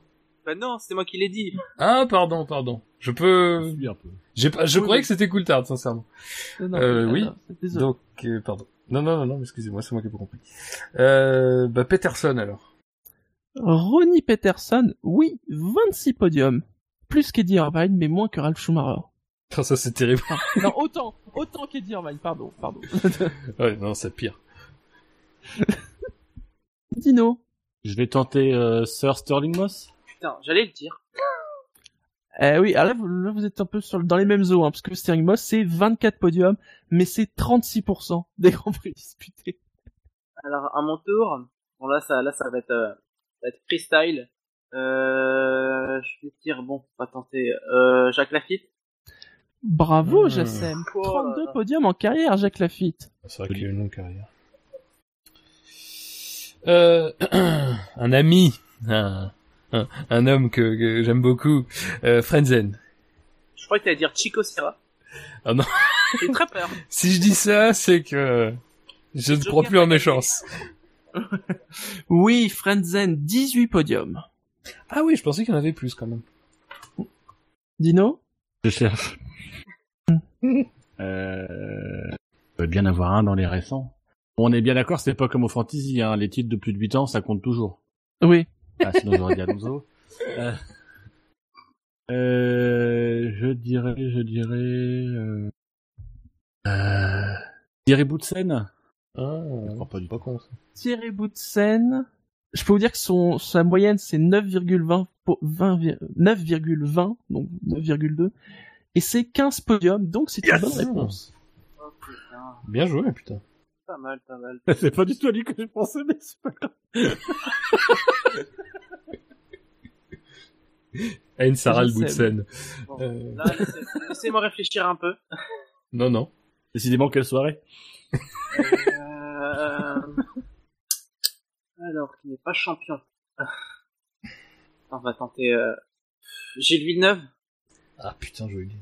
Gilles Villeneuve a fait 13 podiums donc C'est c'est bon. bon. C'est bon. Ah bah putain. Euh... euh... Physique est là Oui, Physique est là 19 podiums Je vous ai pas Ah le dire. putain avec un pourcentage 19. de 8,3 hein. Ah oui, oui bon, ça va. Vu comme ça. Mais ce n'est pas le plus bas. Je pense que ça devait être le dernier des années 2000. Bah non, du coup, je tenterai euh, son, son ami photographe, Yarno Trulli.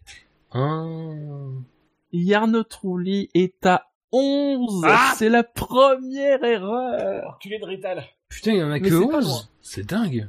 Mais en fait, 11 Physique est avec t'as un vraiment mais- un meilleur pilote. Pourcentage de 4,37. Hein.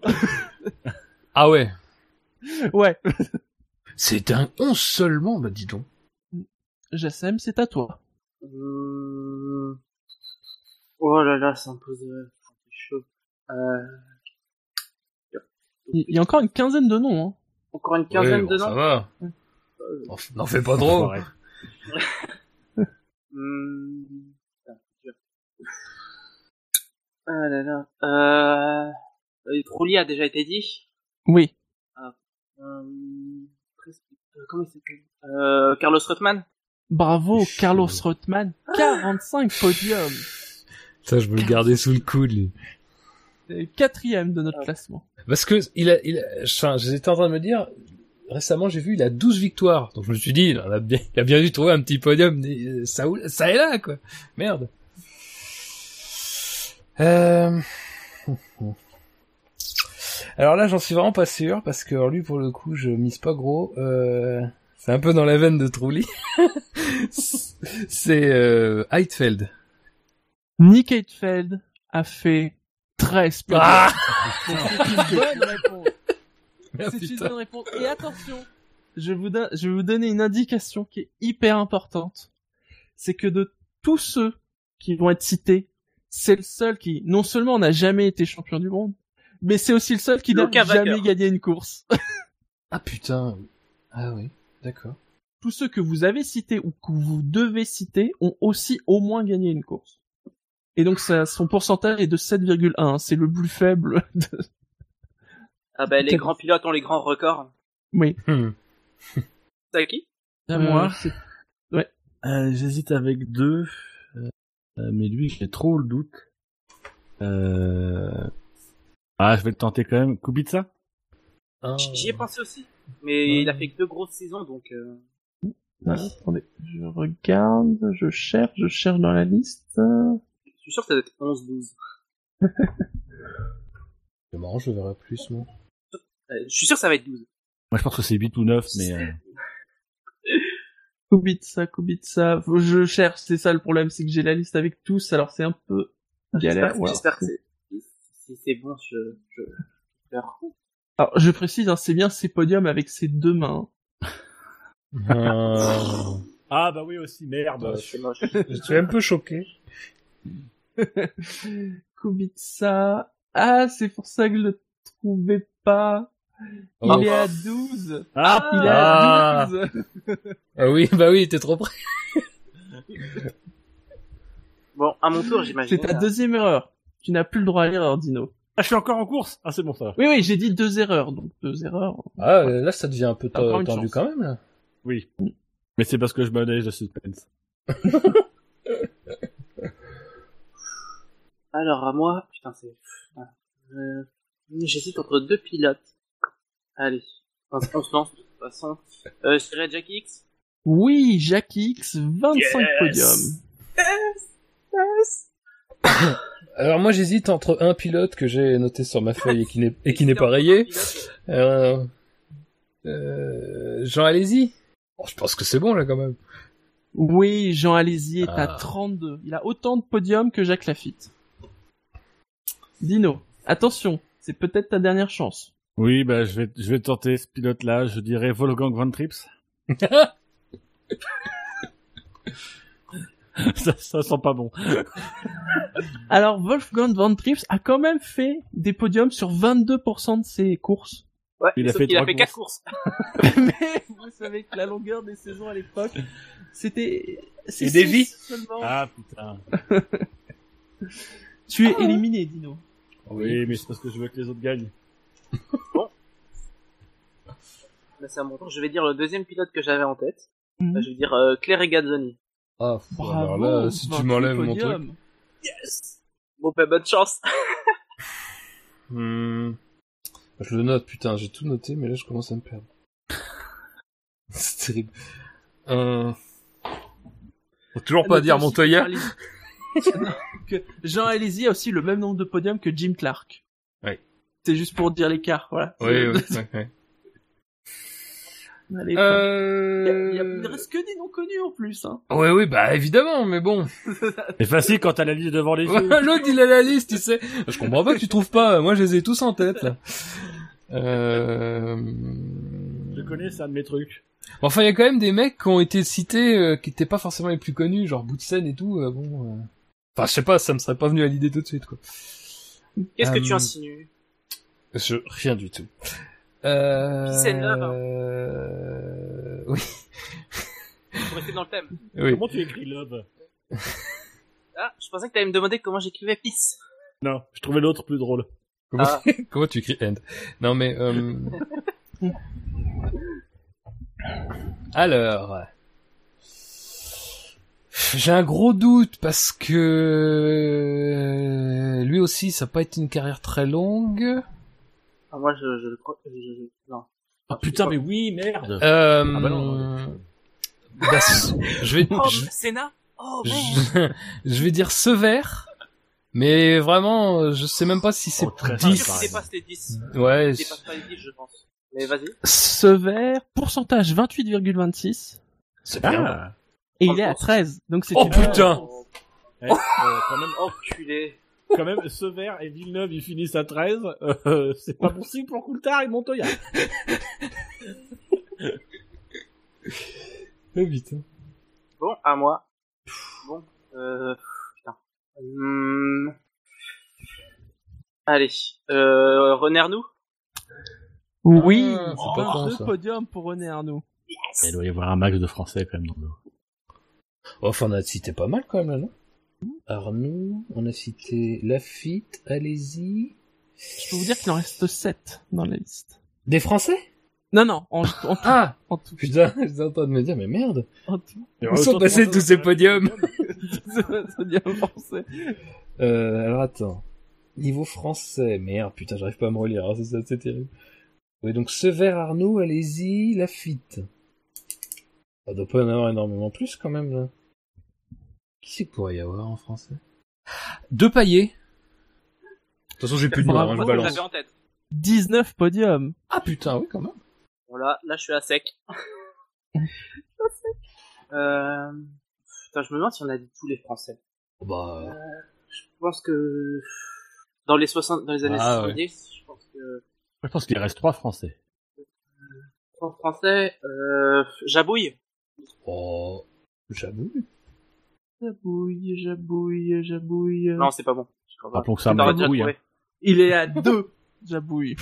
Ah oui C'est clair. Yes Première erreur, Jason. Oui, bon, ok. Hein Ça va. Fab. Euh... Non, je vais arrêter parce que je vois plus... Euh... tu vas arrêter, mais t'es obligé de continuer, en fait. Non, non, mais les Français, je veux dire. Ah. Parce que je, je sens que ça, ça mène à une impasse. Euh... Je peux aller voir moi, maintenant. Oui. Alors après, franchement, j'ai de gros doutes.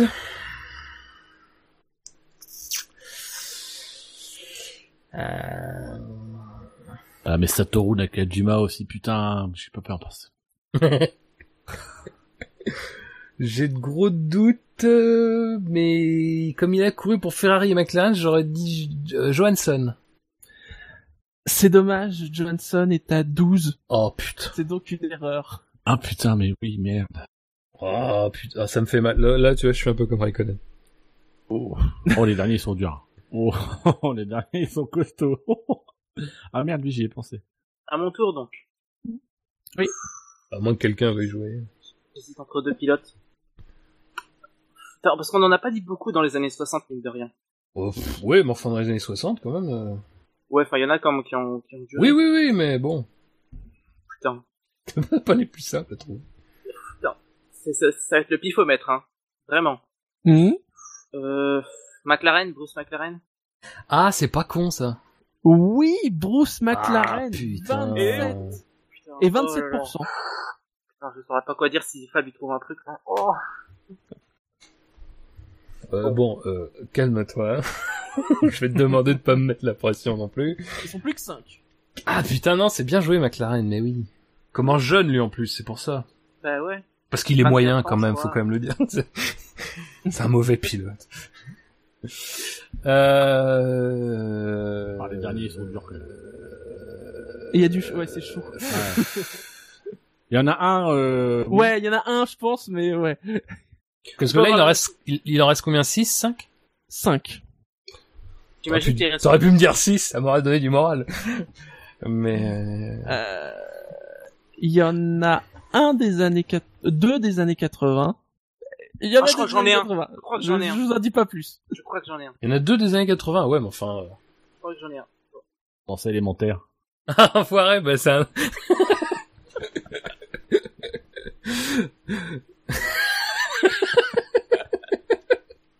Merci.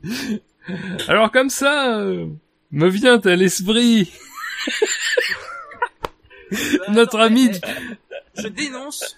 Oui, oui, mais tu peux, mais je vais prendre quand même. ça se trouve, ça se trouve c'est un piège, mais je vais quand même le tenter, de toute façon je n'ai pas de nom. Euh, John Watson. Je l'avais, Oui. c'était lui que je l'avais, là. Bah, c'est de la triche, dégueulasse. Complot. C'est dégueulasse. Oh. Oui, mais tu ins... ouais, enfin bon. Tu insultes la mémoire de John, tu vois.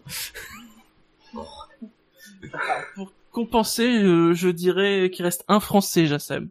Bah, ça me, ça m'aide Dans les années 80. dans les années 80. Voilà. Bah, là, j'ai pas un français dans les années 80. C'est ça le pire. Ah merde Ah, il y a un Français connu. Il en a eu 13, ça lui a pas porté bonheur. Oui, d'ailleurs, Dino, Euh, bah, regarde dis-moi, la Dino. stat autour du raconte. 13. Ah, mais Non, oui, non, non, mais- non, non, non, non, c'est un truc complètement... Je dirais après. Allez, Non, non, le non. 13 c'est dingue quoi. Oui, oui, c'est- non mais... ah, il y en a qu'un qui s'en sort bien. oui, oui, non mais... Attends, on verra après. Euh, je peux, je peux donner ma réponse? Euh, Oui, oui. Elio De Angelis? Euh, non, Elio De Angelis est à 9. Ouais. Tu es à deux erreurs, Jassem. Ouais, enfin, voilà. Ouais, euh, hein? Moi, j'ai envie de faire un sondage. Non, non, mais, tu sais, je vais te faire play, je vais pas me servir des indices qui t'ont été donnés. Je te... Ah, bah, me- merci, c'est gentil. Parce que je pense que j'ai, mais je vais...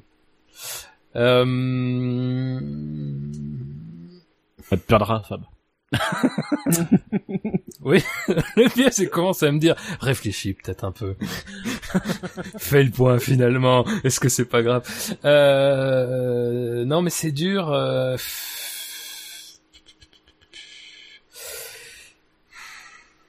Euh, Bottas.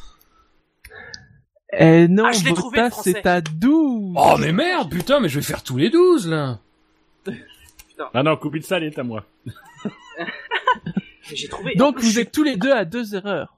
Putain, mais j'ai trouvé en plus. Merci des. En Putain, mais il pouvait- 19, Je suis con. Il pouvait pas tenir un peu face à. Ricciardo ce week-end, merde. Oui, c'est Didier Pironi qui est à Ouais. 13. Non, c'est Ricardo 13. qui est à 13. Hein? Ricardo, Ricardo qui est à 13. De quoi tu parles? Ricardo. Attendez, je cherche la blague. Ricardo qui est à 13. Voilà. Ah, pas 13. Ricardo, pas Pas 13, 13. pas 13, Ah. euh, Alors, peut-être qu'on pourrait me donner un point pour la vanne. Ouais, je vais t'en enlever, hein. Et le courage. Fab, Euh, C'est à toi, il en reste 3. Ah oui, 3, d'accord. Bah oui, on a trouvé deux, oui, c'est logique. Oui, c'est logique. Putain, alors je sens qu'ils sont compliqués en plus. Ah bah, je vais essayer de te donner un indice, mais je suis pas sûr de trouver. Ah, ah non, tu te tais. Oh non, non, non, non, non. Là, euh, ça va. Oh T'envoies putain, puis c'est ch- Comment jeter nos propres Mhm. Les trois derniers sont impossibles. Temps, il y en a rien. un des trois, euh, il a une bonne moyenne, hein. Mais bon. C'est pas ça qui va t'aider. Oui, merci. Ah, ça donne l'époque. On peut mettre les champions du monde dedans maintenant. Est-ce qu'il y a des champions du monde qui ont moins de 13 podiums C'est ça le truc intéressant. Euh, non, non, non, c'est pour ça que j'ai pris 13 en, Ah bah oui, oui, en limite oui. basse. Je t'ai pas, je t'ai pas écouté. En Ah, vous voyez, on, on a du mal à l'écouter. fait. Ouais. Euh, non, mais là, sincèrement, euh, je n'en sais rien. Euh, et vu qu'il est pas mort il y a très longtemps, je vais dire Chris Amon, mais sans Chris Samon était à 11. Oh, et merde, et bah chier, et merde. Et Jassem, un dernier nom peut-être? Toi, sérieux, j'ai fait deux doutes, j'ai fait un 11, quoi, putain. Oui. Même au pif Euh, au pif. Euh, comment il s'appelle euh, attends. Non, j'en ai Bon, pas. tu as toujours la main. Y a, y a pas un indice ou? Ah non, non. Ah, il- Non, ah t'aimes bien, là, les connus. indices. Ils doivent pas être connus. Euh, bah, ça dépend ce que tu appelles Alors, les connu. trois sont connus. Hein. Les trois sont connus. Euh, attends, je vais citer des anciens pilotes alors. Oui. Comment il s'appelle? J'ai son nom, mais j'ai pas son prénom. Ah non. j'ai j'ai son nom, mais j'ai pas son prénom. C'était l'ancien doyen euh, des vainqueurs, je crois. Non, mais Amit, si t'as le nom. bon, Euh, Comment il s'appelle, je crois Gonza Gonzalez? Gonzalez, tu dis? Ouais. Je sais pas si si s'il existe. Ah, il y a eu deux pilotes qui s'appelaient Gonzalez, faut les prénoms. Ouais, bah c'est ça le truc, c'est que j'ai pas le prénom. Euh... C'est celui des années 50, là. Il est décédé il y a deux ans. Euh, j'ai pas, sinon. Sinon, je passe mon tour. Techniquement, il y en a même trois, même que trois et demi des Gonzalez en F1. Trois et demi. Oui, parce qu'il y a un Gonzalez Pola. Oui, enfin, oui, de... Moi, j'ai le prénom de, du Gonzalez dont tu parles. mais du coup, j'ai, pas du tout la conviction qu'il est quand même, euh, parce que... Bah, je sais pas, j'ai dit ça au hasard. hein. Est-ce que tu as une idée de sa nationalité au moins? Oui, je sais qu'il est argentin. Ah, quand même, j'ai envie de te l'attribuer parce que t'as le nom, t'as la nationalité. Est-ce Ah, que c'est tu peux bon nous donner l'écurie avec laquelle il a fait ses podiums Oh, Ah, Oh. tu peux me retrouver. Là, quand même. L'écurie, putain. hein Le- L'écurie Ferrari Ouais, je pense bon. qu'on peut Ouais, je crois que, je crois qu'il y a suffisamment d'indices.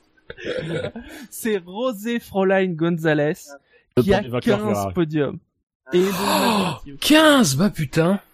D'accord. Oui, et attends, moyenne 57,69. C'est vrai qu'on l'oublie souvent, mais oui, c'est vrai que... Il Ah a bah bravo. Jassem. Bravo, Jassem. ah, alors, les deux qui manquaient, c'est Dan Gurney qui est à 19 et Richie Ah. Ginter qui est à Ah, 14. oui, La donc, Gurney, ça me dit quelque chose. Je connais. Et, et alors, le, le truc Et l'autre avec le 13, c'est que, alors, voici la liste des pilotes qui ont eu 13 podiums en F1. Joren Rindt, François Sever, Gilles Villeneuve, Didier Pironi et vrai. Nick Heidfeld. Ils sont tous morts Oui, c'est vrai. Le pire, c'est Edfeld qui doit continuer à vivre, lui.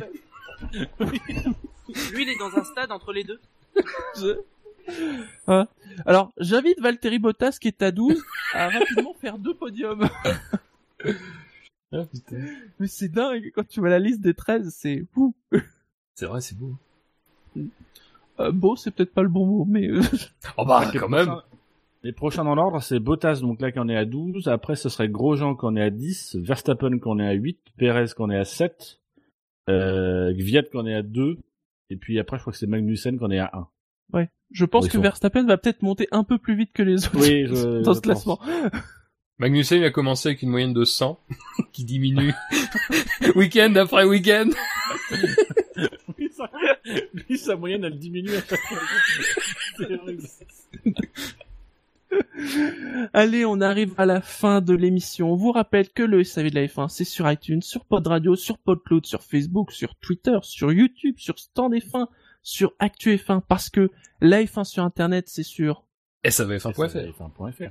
Parce que le SAV de la F1, c'est... Le Red Step Podcast. Pas de la pisse. c'est pas de la piste, ça c'est Voilà. Est-ce que tu Ça, ferais dit. juste une petite, une petite aparté, Shinji? Bien sûr. Euh, que ce soit dans le podcast, juste pour dire qu'il y a quelques membres du SAV de la F1 qui seront à la convention MP3 Paris euh, le samedi 10 juin. Il y aura euh, donc moi-même, il y aura euh, il y aura, je crois, Redscape qui sera en tant que parce que il fait la la, la, production de saga MP3, euh, et il y aura aussi Feu Gus Gus. Euh, voilà, donc Ouais. c'est une convention qui a lieu à l'université de Jussieu à Paris le 10 juin de 10h à 18h. Vous pouvez réserver vos billets, ils sont gratuits sur le site euh, euh, mp3aparis.fr. Euh, voilà, n'hésitez pas à venir, c'est l'occasion de, de nous rencontrer, de discuter. De, Quel de- jour de- C'est le samedi 10. En fait, c'est le week-end du Grand Prix du Canada. Putain, mais je crois que je travaille. Mince. Alors, quand Je- tu dis feu Gus Gus, c'est parce qu'il a fait 13 podiums en F1 ou? C'est parce qu'il a fait 13 podiums en Formule 1. On n'a pas de nouvelles en plus. Terrible. Allez, on vous souhaite à tous une bonne journée ou une bonne soirée, hein, en fonction de l'heure où vous nous écoutez. Et euh, si on ne se revoit pas euh, pour une émission d'actualité, eh bien on se reverra pour le Grand Prix du Canada dans deux semaines. Sur ce, bah, euh, bonne semaine à tous et euh, ciao ciao Salut. Ciao, ciao. Salut